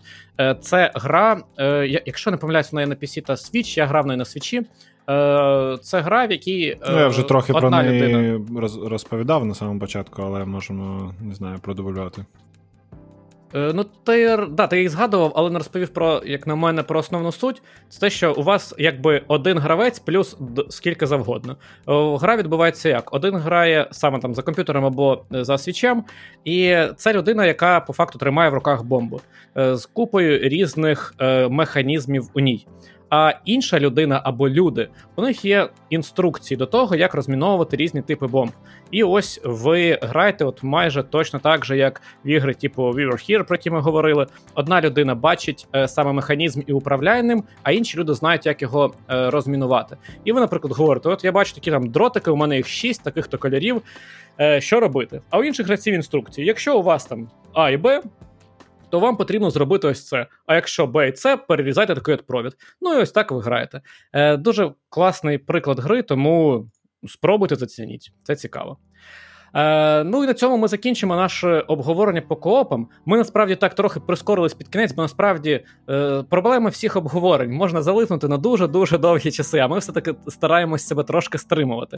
Але я сподіваюся, що якщо ви не цікавились або навпаки вам було цікаво, і ви не сильно грали в ігри цього жанру, то ви для себе так з різних сторін змогли оцінити всі масштаби цього жанру, насправді, який ще ми дуже коротко описали, і зможете подивитись на те, що найбільше вас зацікавило.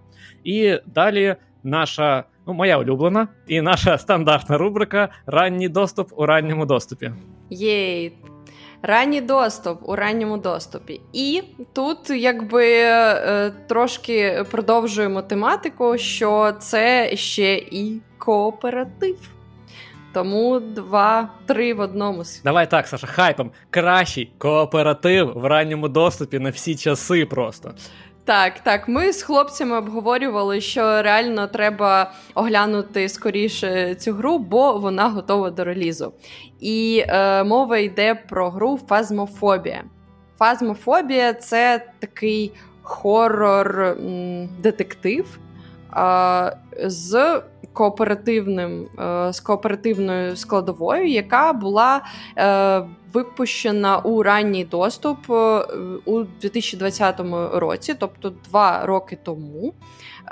Інді девелопером, здається, британським, якщо я не помиляюсь. Тобто, все зробив один чувак.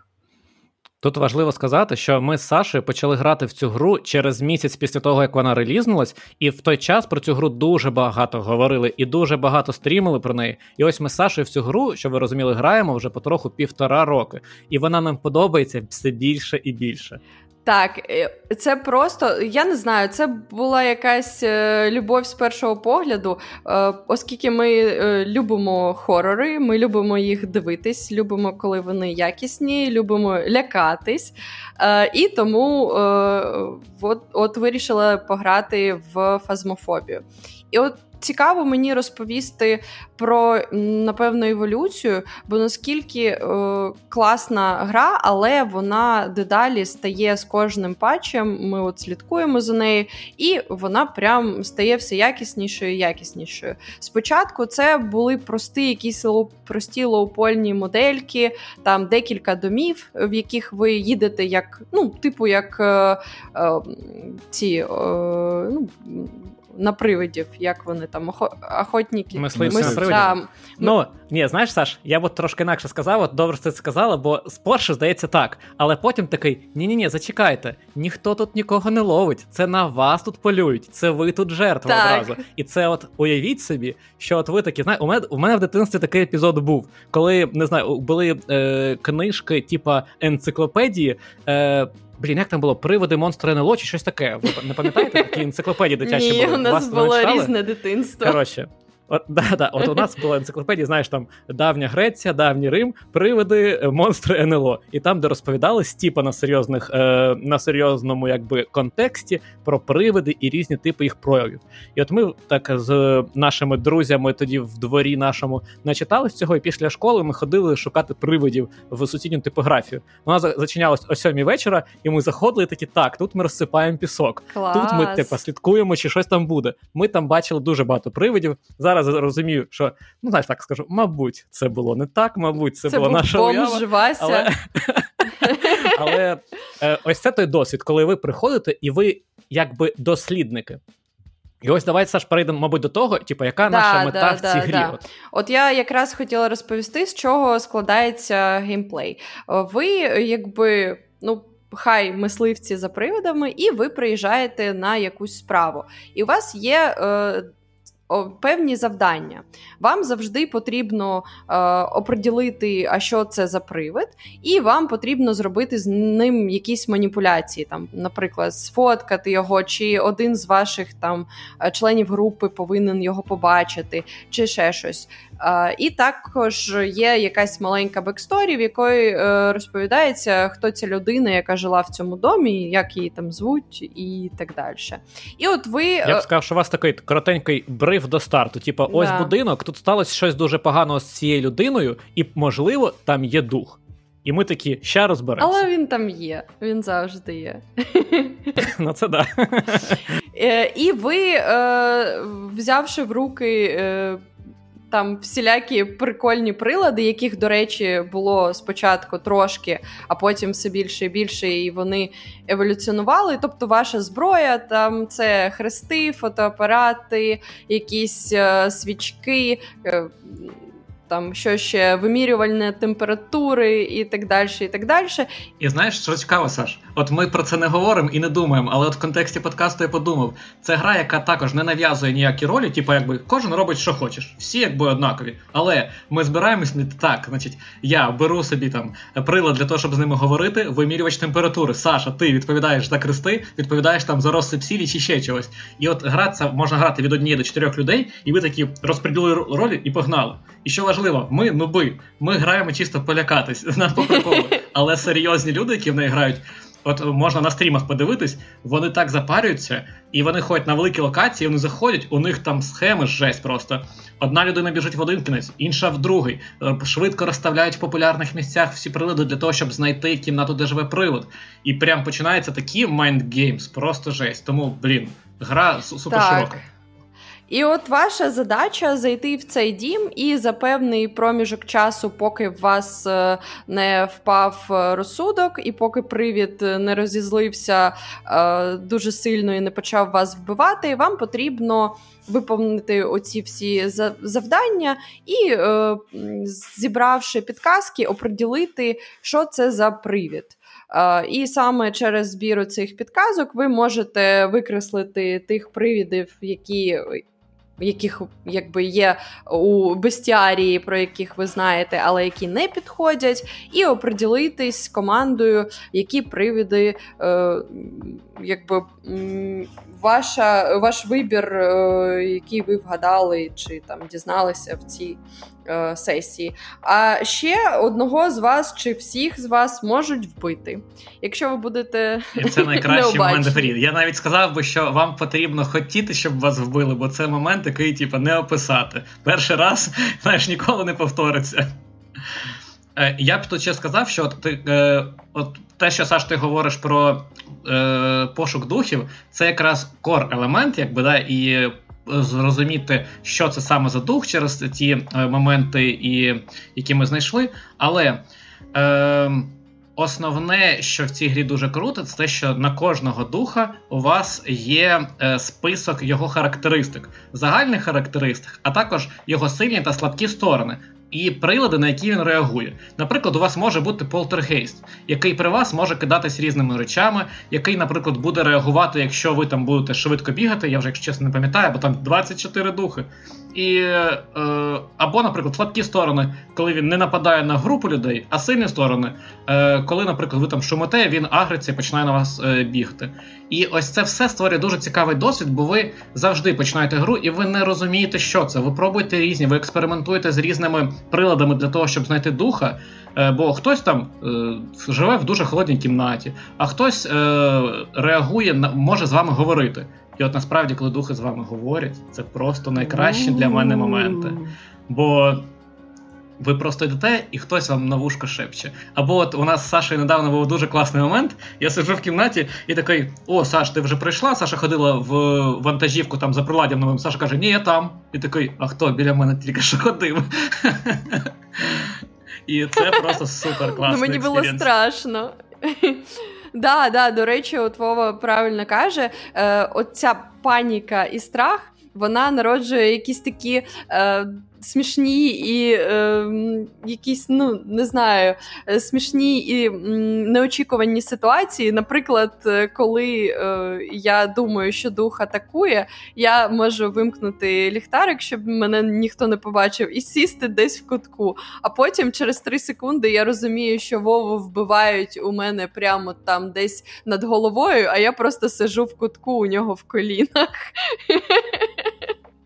І це дуже смішно. І гра насправді вона дуже глибока, бо є купа механік, які не дуже очевидні, і їх потроху роблять більш очевидними.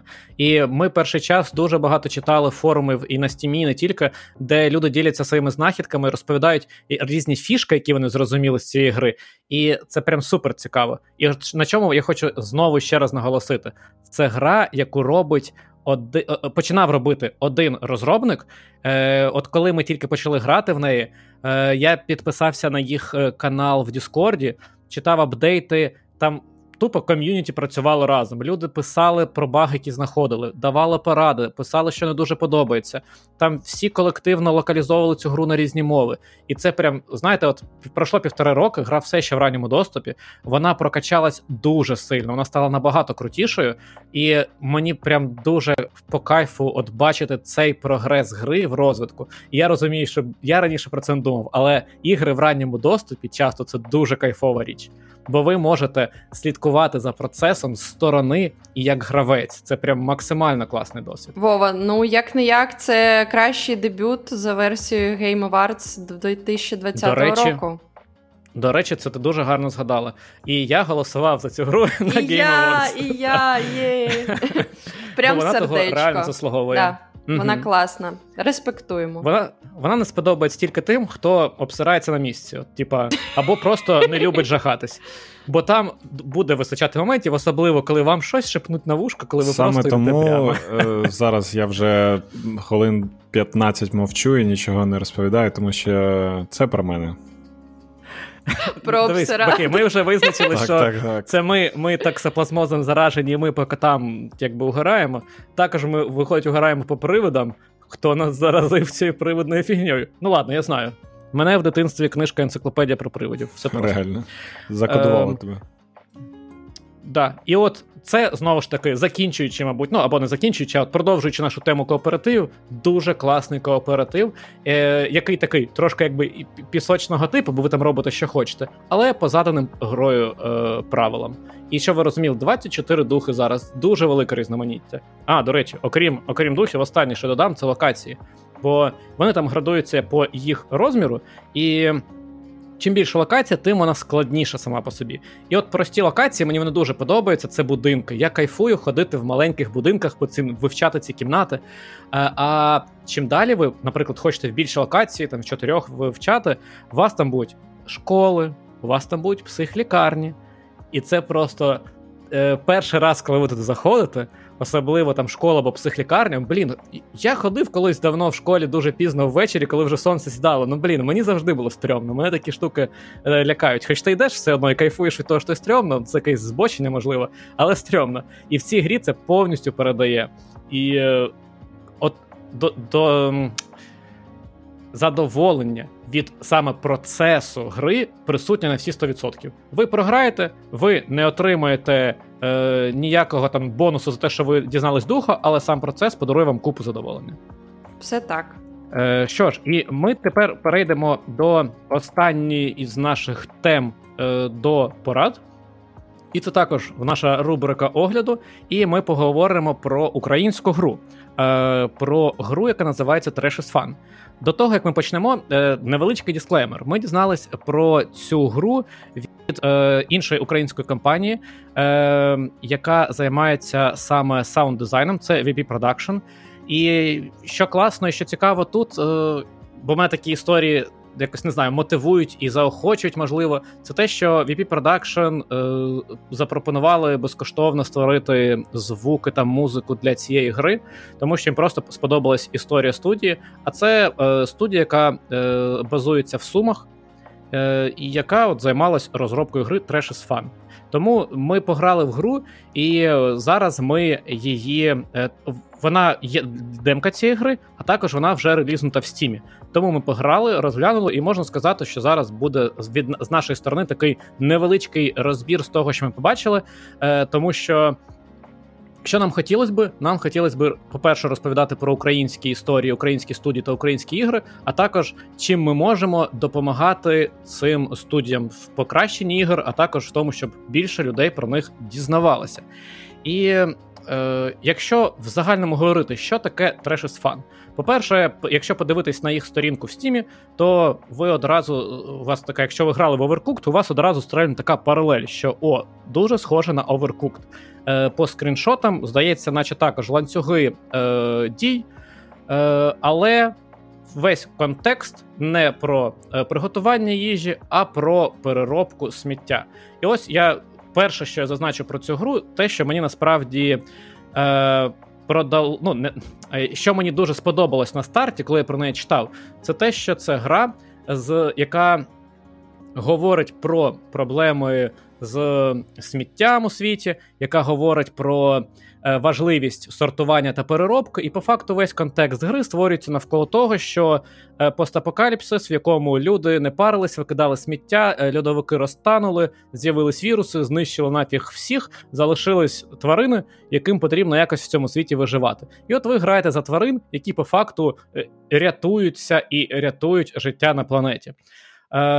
Це той момент, який мені дуже сподобався, і як на мене, його класно розвивати і класно прям всюди в гру запихувати. Бо, по-перше, тема актуальна, звичайно.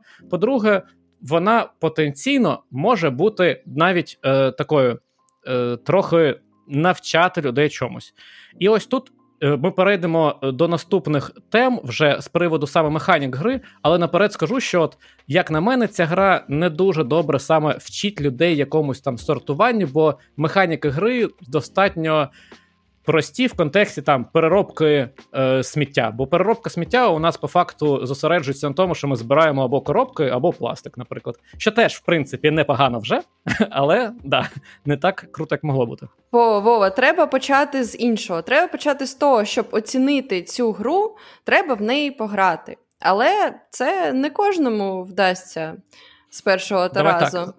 Зайду з мема. Зараз історія про синдром Bloodborne. Знаєте, отже, ми порівнюємо треш, треш із фан з Bloodborne, щоб ви зрозуміли. Це це, потрібно, це потрібно реально. Це історія, знаєш, як Last of Us е, скрізь е, в кожному випуску, і протягом всіх випусків у нас іде. Так це тема з е, онбордінгом в Bloodborne. Це те ж саме. Але давай спочатку мем. про цю гру, потім я поясню. Давай, Саш. Спочатку з тебе, бо у тебе був дуже цікавий досвід старту.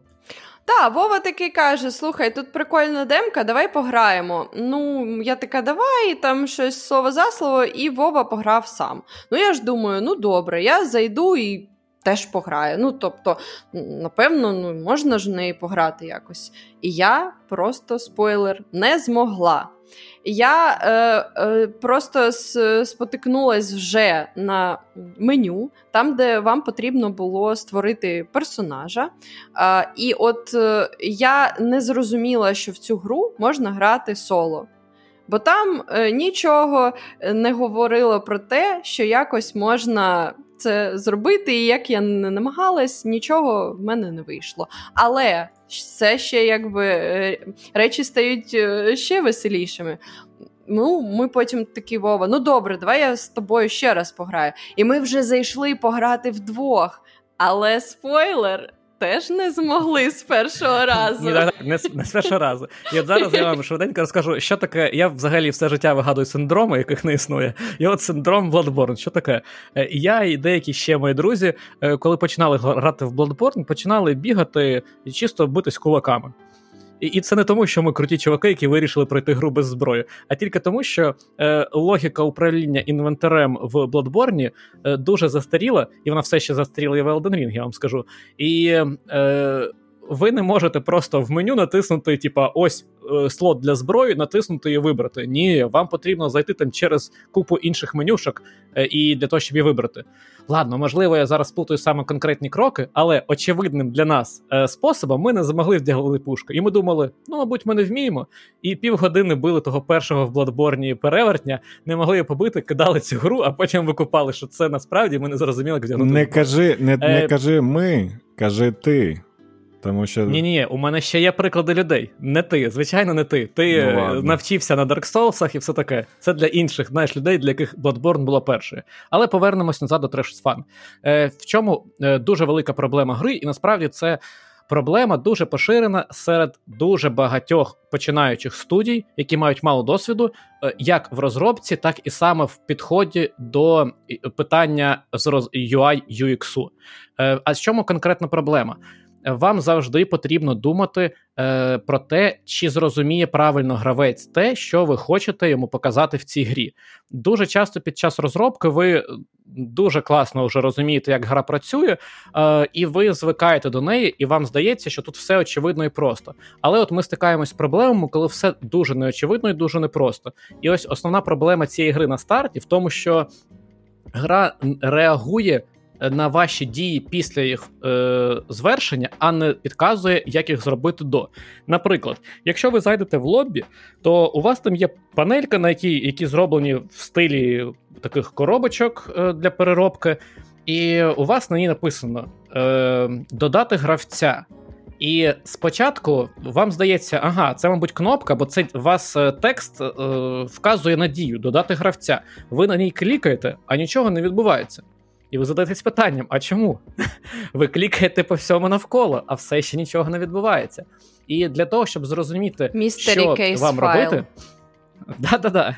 І як, наприклад, я дійшов до того, що робити, е, можна, звичайно, просто клікати всі кнопки на клавіатурі, але я пішов, подивився контроли. В контролі вказано, що, наприклад, кнопка діє І.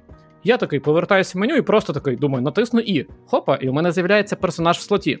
Е, І після того, як він з'явився, мені пропонують вже вибрати його стрілочками. І у мене там з'являються на екрані е, кнопки взаємодії, тобто кнопка, яку я вже натиснув. Після того, як я вибираю персонажа, з'являються кнопки управління персонажем, які я вже використав. І для того, щоб почати гру, потрібно заново затиснути кнопку взаємодії, хоча гра взагалі про це не говорить. І як в таких випадках варто робити, вам потрібно завжди вказувати гравцю про його наступну дію. Якщо ви заходите в меню, гравцю повинно бути чітко зрозуміло, що для того, щоб зайняти слот, потрібно натиснути ось таку-то кнопку. І тим більше, так як це чисто ПК-гра, то не викидайте мишку, тим більше мишка у вас використовується в меню. Зробіть так, щоб це додати гравця клікалось саме мишкою. Нехай ви е, клікаєте на кнопку, вона у вас з'являється. Я так розумію, що основна проблема тут з цією мишкою, з цим управлінням, саме через те, що у гри немає мульти... е, немає, наскільки я розумію, серверної частини для мультиплеєра е, використовується Steam Share. Про нього трошки пізніше. Я не знав раніше навіть про цей сервіс, і от е, завдяки цій грі дізнався. Але якщо далі говорити саме про текст е, про тему онбордінгу та UX, е, далі ми переходимо перед стартом гри до. Е, інструкцій про те, що вам потрібно на рівні грати. І якщо ви о, грали Overcooked, Да. Якщо ви грали в Overcooked, то ви розумієте, що там точно так же вам перед стартом гри показують ланцюг виробництва, тобто е, як змінюються саме, е, тобто як створюються предмети, з чого вони складаються, яка почерговість дій. І ось це наступний момент, на якому ми трошки запоролись. Так, ми прям грали в гру, і Вова питав Саша: а як ти думаєш? Е, що е, тут намальовано. І насправді е, не те, щоб там малюнок поганий, чи ми ставимо під питання художню правильність цього всього, але насправді вони були настільки не інфографічні і не, не мали якби нічого спільного з тим, що Е, я потім побачила в грі, тим паче, що я ще не бачила гру. Тобто, це перший раз я бачу тільки завантаження. Можливо, гарною ідеєю було б. Е, я не знаю, вставити прям скріни з гри, як це виглядає, щоб воно ну, якби е, інфографічно казало мені, що треба робити. Е, чи от Вова. Це дуже гарна ідея, да. і, і я вважаю, що так і потрібно було робити, але трошки контексту для слухачів. Е, коли відкривається інструкція, то у вас там е, зображення, якби на картонці намальоване маркером, е, що відбувається, що вам потрібно. І от на перших рівнях вам показують, що вам потрібно е, заносити пляшки або коробки на конвейер, який потім натискати кнопку, щоб їх спресувати, і потім е, результат цей спресований вже матеріал е, передавати там на інший конвейер, для того, щоб і це все буде в результаті, типа сприяти очищенню повітря. Але ось це все, що я вам описав, я зрозумів тільки після того, як я пограв на самому рівні, бо по самій інструкції це було не дуже зрозуміло. І я б тут у мене є тут дві поради насправді. Перша, це е, в грі е, всі от е, моменти, які я описав, вони всі візуально зображуються як переходи між ними стрілочкою. Але е, елементи не однорідні в цьому списку. А якщо елементи не однорідні, не можна використовувати один елемент для переходу між ними. Наприклад, є стрілочки, які вказують саме на вашу дію, а є стрілочка, яка вказує на результат вашої дії, наприклад, на те, що ви там піднімаєте рівень О2. І це. Краще розділяти і візуально відмежовувати. Це по-перше. А по-друге, те, що сказала Саша, дуже влучно. Тут малюнки, які якби зображають те, що буде далі в грі, але вони.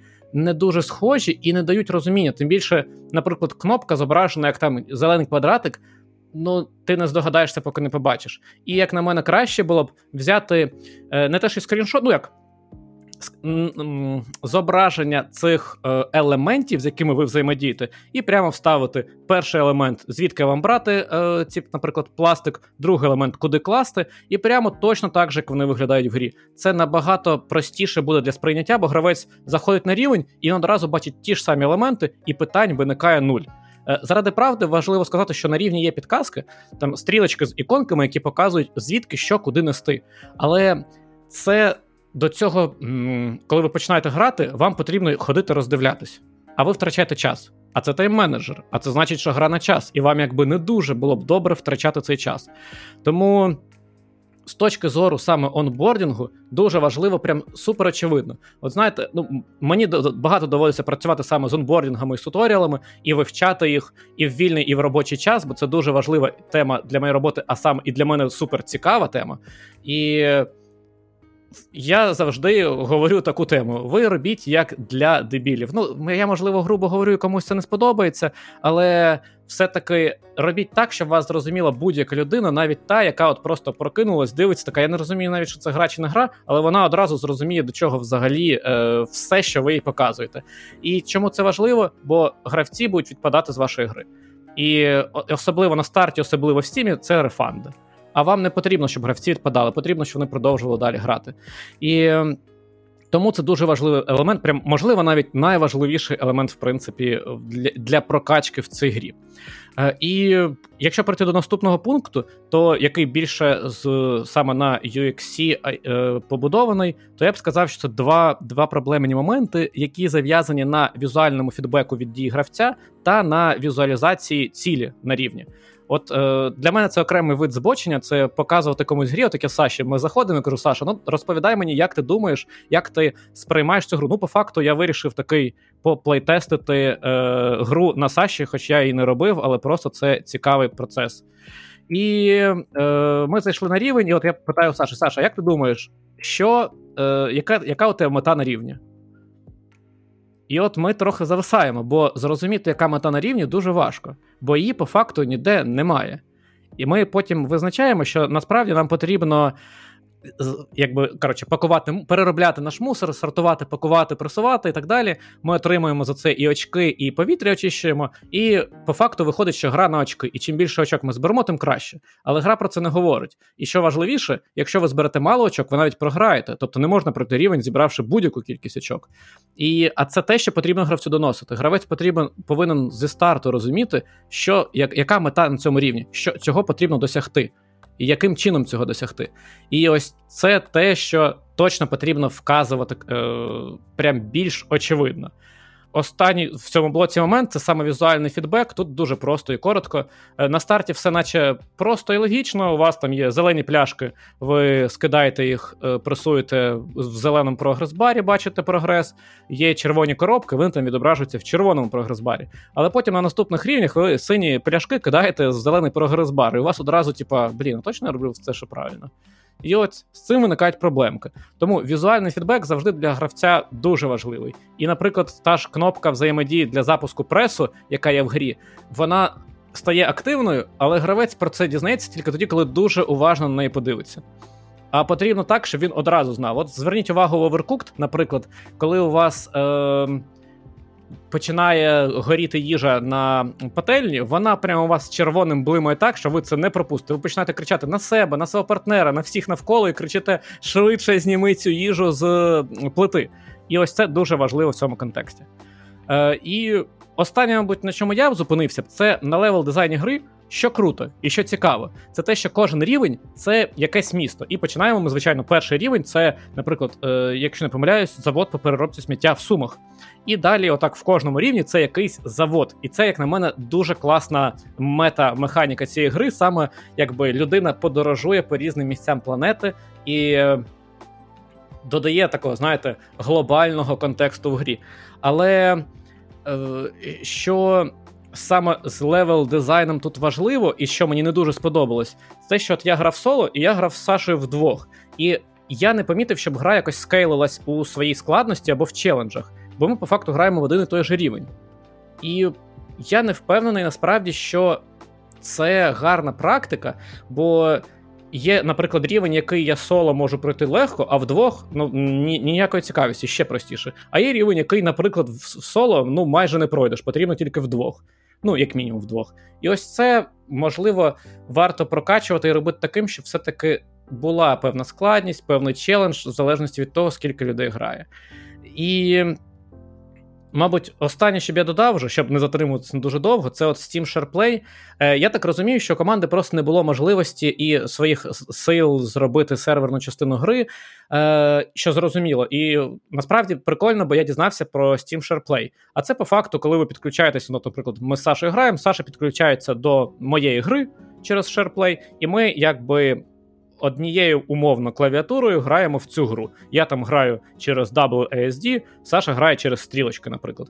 І це фіча якби не дуже очевидна, і ось це той момент, де варто ще прям гравцю. Знаєш, тут я я противник текстів, але я б тут додав би прям вікно з текстом. Типа, Steam SharePlay працює ось так ось. Додайте свого там друга, грайте з ним ось так ось. Бо дуже незрозуміло і дуже багато потрібно здогадуватись саме. Ем, І через це, як на мене, якщо. Підсумувати трохи. Я там багато є моментів, і я не на всьому буду зупинятись. Мені е, ця гра до того, як я почав в неї грати, вона мені своєю ідеєю продалась, що вже круто. Вона, перше, схожа на Overcooked, тайм-менеджер, дуже прикольна мета. Але коли починаєш грати, вона відлякує. І це велика проблема цієї гри. І мені здається, що е, якщо цю гру. Підтримувати і докачати для того, щоб вона була зрозумілою зручною, вона цілком може собі бути непоганою грою, яку люди будуть грати з задоволенням. Е, але на даний момент вона як включає все багато механік, які багато в чому достатньо примітивні і більше схожі на прототипи, аніж на завершені дополішені рівні. Тому знову ж таки, у нас війна. Можливо, купа різних обставин, через які команда вирішила релізити гру саме в такому стані. От я б користуючись назвою нашого подкасту, можливо, радив би такі ігри випускати в ранньому доступі. Тим більше Steam дозволяє це робити. Люди найбільш лояльно ставляться до ігор, які виходять в ранньому доступі, ніж до вже повністю релізнутих ігор. Е, І через це. Я б так сказав: якщо ви хочете підтримати українських розробників, то зайдіть, подивіться гру, додайте собі в вішлісти або купіть. Е, Вона коштує до 100 гривень, не пам'ятаю, 99 чи 98, щось типу того, і підтримайте. Е, Разом з цим. Гра явно потребує доробок, гра явно доробок, полішингу та прокачки того, що в ній є. Ми в будь-якому випадку залишаємо посилання, подивіться, можливо, вам стане цікаво. В будь-якому випадку цікаво, як мінімум, подивитись на те, що зробила наша студія, тим більше дороблюючи гру під час війни, як не крути. А а Да, Саш, так. може, ти хочеш, хочеш додати? Е, Ні, ні. Якраз я хотіла сказати, що наступною фразою ми можемо відкривати е, наш, нашу наступну і останню рубрику, е, і якраз порадити розробникам гри, е, в тому числі статтю від геймдиректора.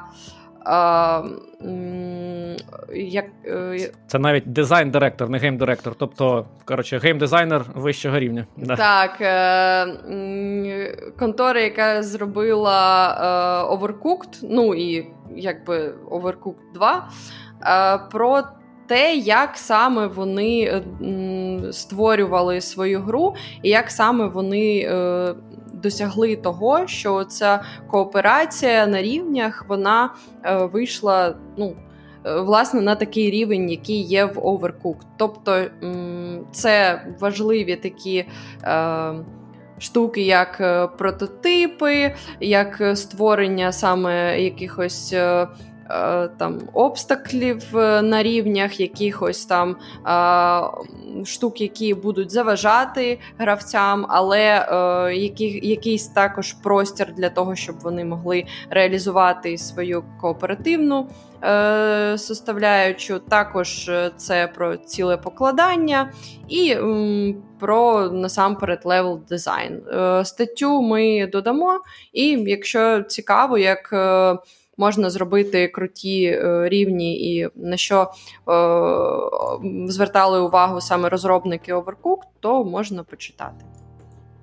Так, я додам тільки теж. Ну, це стаття на Game Developer, написана англійською. Нам можливо варто додавати, що англійською, що ні, але якщо ви розробляєте цікавитесь іграми, або їх розробляєте, вчіть англійську. Бо насправді нас багатьох вона ми англійську вчили через ігри, бо це такі невід'ємні частини. І у мене одна ремарка щодо цієї статті, що саме там класно описано дуже. Це їх підхід в створенні рівнів в плані того, що спочатку вони працюють над кором, над процесами взаємодії в ній і створення е, ланцюгами. Е, процесу створення різних об'єктів. І працюють таким чином, щоб у гравця завжди було більше роботи, ніж він може зробити. Саме це дуже класно показується з точки зору тайм-менеджменту. Друге, це вони вже працюють над е, тим, що. Додають затримки на купу дій. Тобто, щось ви робите одразу, а щось у вас триває протягом певного часу. Це додає вам мета-гри, бо вам потрібно думати, ага, це готується довше, це коротше. Я буду робити дії саме в такому порядку. Це якби додатковий шар гри. І останнє це вони додають перешкоди, які заважають вам грати. І це додає ще третій шар мета-гри для вас, бо вам потрібно робити всі дії, враховуючи обставини, які відбуваються. Або там метеорити падають, або лід там висковзати, або ще щось. І ось в цьому контексті е, почитайте, якщо вам це цікаво, дуже цікава стаття, е, і для того, щоб якби зайти і потім вивчити гру Overcooked детальніше. Е, а я пораджу взагалі на ігрову тему від себе сьогодні. Я почитав на сайті IGN статтю про такого письменника хорор-манги Джунджі Іто, як ви розумієте, японця. Я насправді Ладно, коротше, це звучить як виправдання, але чого? То я просто мангу взагалі майже не читаю, але читаю комікси, але для мене це все один такий універсум, хоч це і дуже різні продукти. І мангу потрібно справа наліво читати, а комікси зліва направо. Але що поробиш? І чому чому це цікаво? Ну, коротше, люблю хорори, е, комікси подобаються. Прочитав статтю, і там описані 13 його творів, дуже цікавих, які вони визначають як варті уваги. Я відзначив для себе, я декілька із них прочитав вже. І от один із приклад, чисто щоб вас зацікавити. Ось уявіть собі. Місто японське, люди там живуть як жили, але в місті з'являються якісь дуже дивні е, повітряні кульки в небі. І люди помічають, що ці повітряні кульки вони виглядають як голови людей. А потім ви дізнаєтесь, що ці повітряні кульки шукають людей чию голову вони зображують, зав'язують е, вузол навколо їх шиї і підвішують і вбивають. І ось навколо цього будується якби ця історія. Я розумію і... тепер, звідки така фантазія у всіх японських геймдизайнерів. Вони просто там читають свою літературу, і там вони, знаєш, як котел, в якому вони всі варяться, і там діч породжує діч, породжує діч. Коротше, і так безкінечно. Ну, заради правди, то японці для мене супер креативні.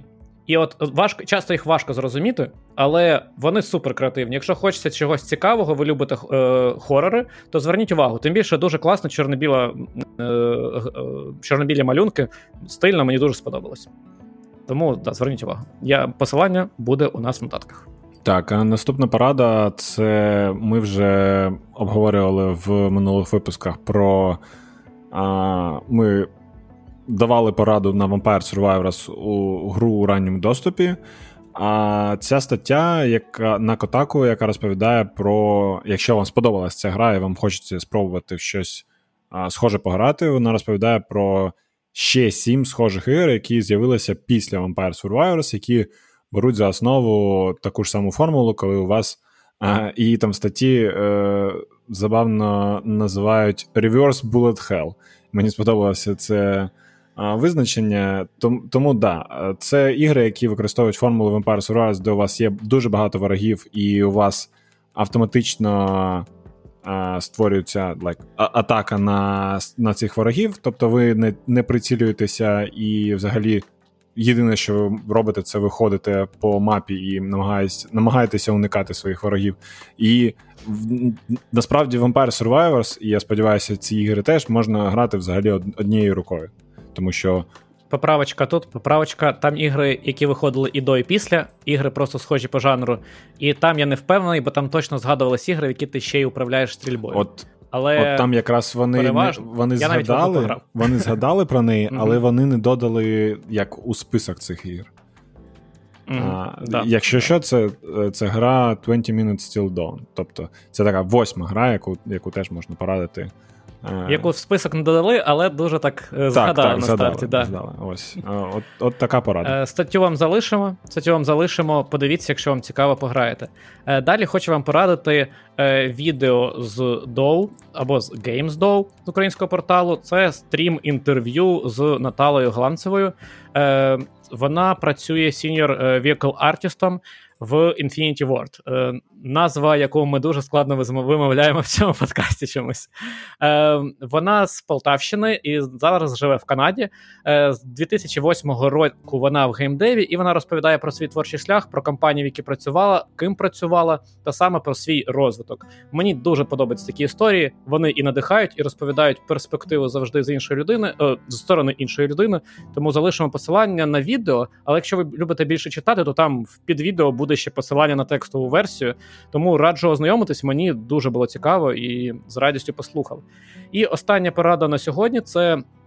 І ще одне відео. Це порада на відео від е, також українського е, каналу Game Street UA, е, а точніше на їх YouTube канал. Це огляд е, гри Ukrainian War Stories. Це зараз поки що демка доступна гри. Е, гра являє собою збірку візуальних новел про події, пов'язані е, з тим, як люди переживали війну в Україні, особливо на перші її місяці. Е, ця, наскільки я зрозумів, е, ця гра покликана саме розповсюдити інформацію про те, що справді відбувалось в Україні, наскільки це було жахливо та важко для людей. Вона буде перекладена на багато мов, і вона, наскільки зрозумів, також буде розповсюджуватись безкоштовно. Е, зараз доступна демка, але я б радий, навіть якщо вам не цікаво поки що грати, просто ознайомтесь, бо це дуже прикольний приклад гри, дуже класна ініціатива. І коли вона вийде, буде дуже доречно радити її вашим друзям за кордоном і розповсюджувати про неї інформацію. Е, а на цьому у нас все. В принципі, як завжди, ми хотіли дуже коротко, а вийшло дуже довго. А ні, знаєте, насправді хотіли ще довше, але ми і і себе трошки пожаліємо, і вас теж. Тому на цьому ми будемо закінчувати. Ем, Далі е, у нас одна із таких важливих подій ігрового року це е, Gamescom, який ми не зможемо оминути. Тому, можливо, в якомусь із наступних випусків ми будемо говорити про те, що нам на ньому покажуть. А тим часом дякую вам за те, що ви нас слухали. Е, Якщо вам сподобалось. Е, радьте нас вашим знайомим, розповсюджуйте посилання на наш подкаст. Ми є і на Ютубі, і на всіх додатках для подкастів. Тому Тепер ставте вже нам навіть на зірочки Spotify або лайчики. теж є. Тепер, до речі, тепер на Spotify. Якщо ви не знали, Spotify нарешті в Україні включив е, прослуховування подкастів, тому там по нашій назві можете нас знайти, якщо вам зручно. До речі, дуже дивно, але по статистиці нас вже дуже багато так, людей там так, слухає. Це, це дуже ну, дивно. порівнянні. Мені здається, що це якийсь лаг. Але якщо ви нас слухаєте там, то не знаю, напишіть нам, що що, що, що ви дійсно. Не забувайте підписатись. Так, так. Так, ми дуже вам за це вдячні. А також будь фідбеки, пишіть, ми дуже раді їх також слухати, читати. Тому дякую, що ви були з нами. Дякую, що ви нас слухали, і до нових зустрічей. Бувайте, Всім пока. бережіть себе. Дякую всім, пока.